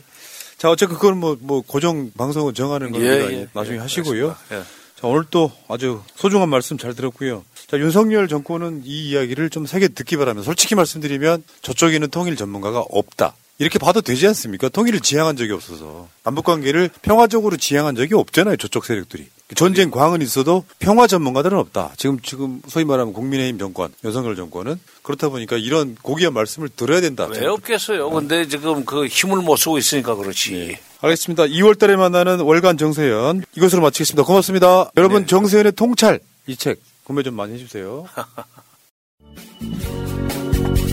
이게 나라냐 이게 나라냐? 우리는 끝까지 간다. 촛불이 이긴다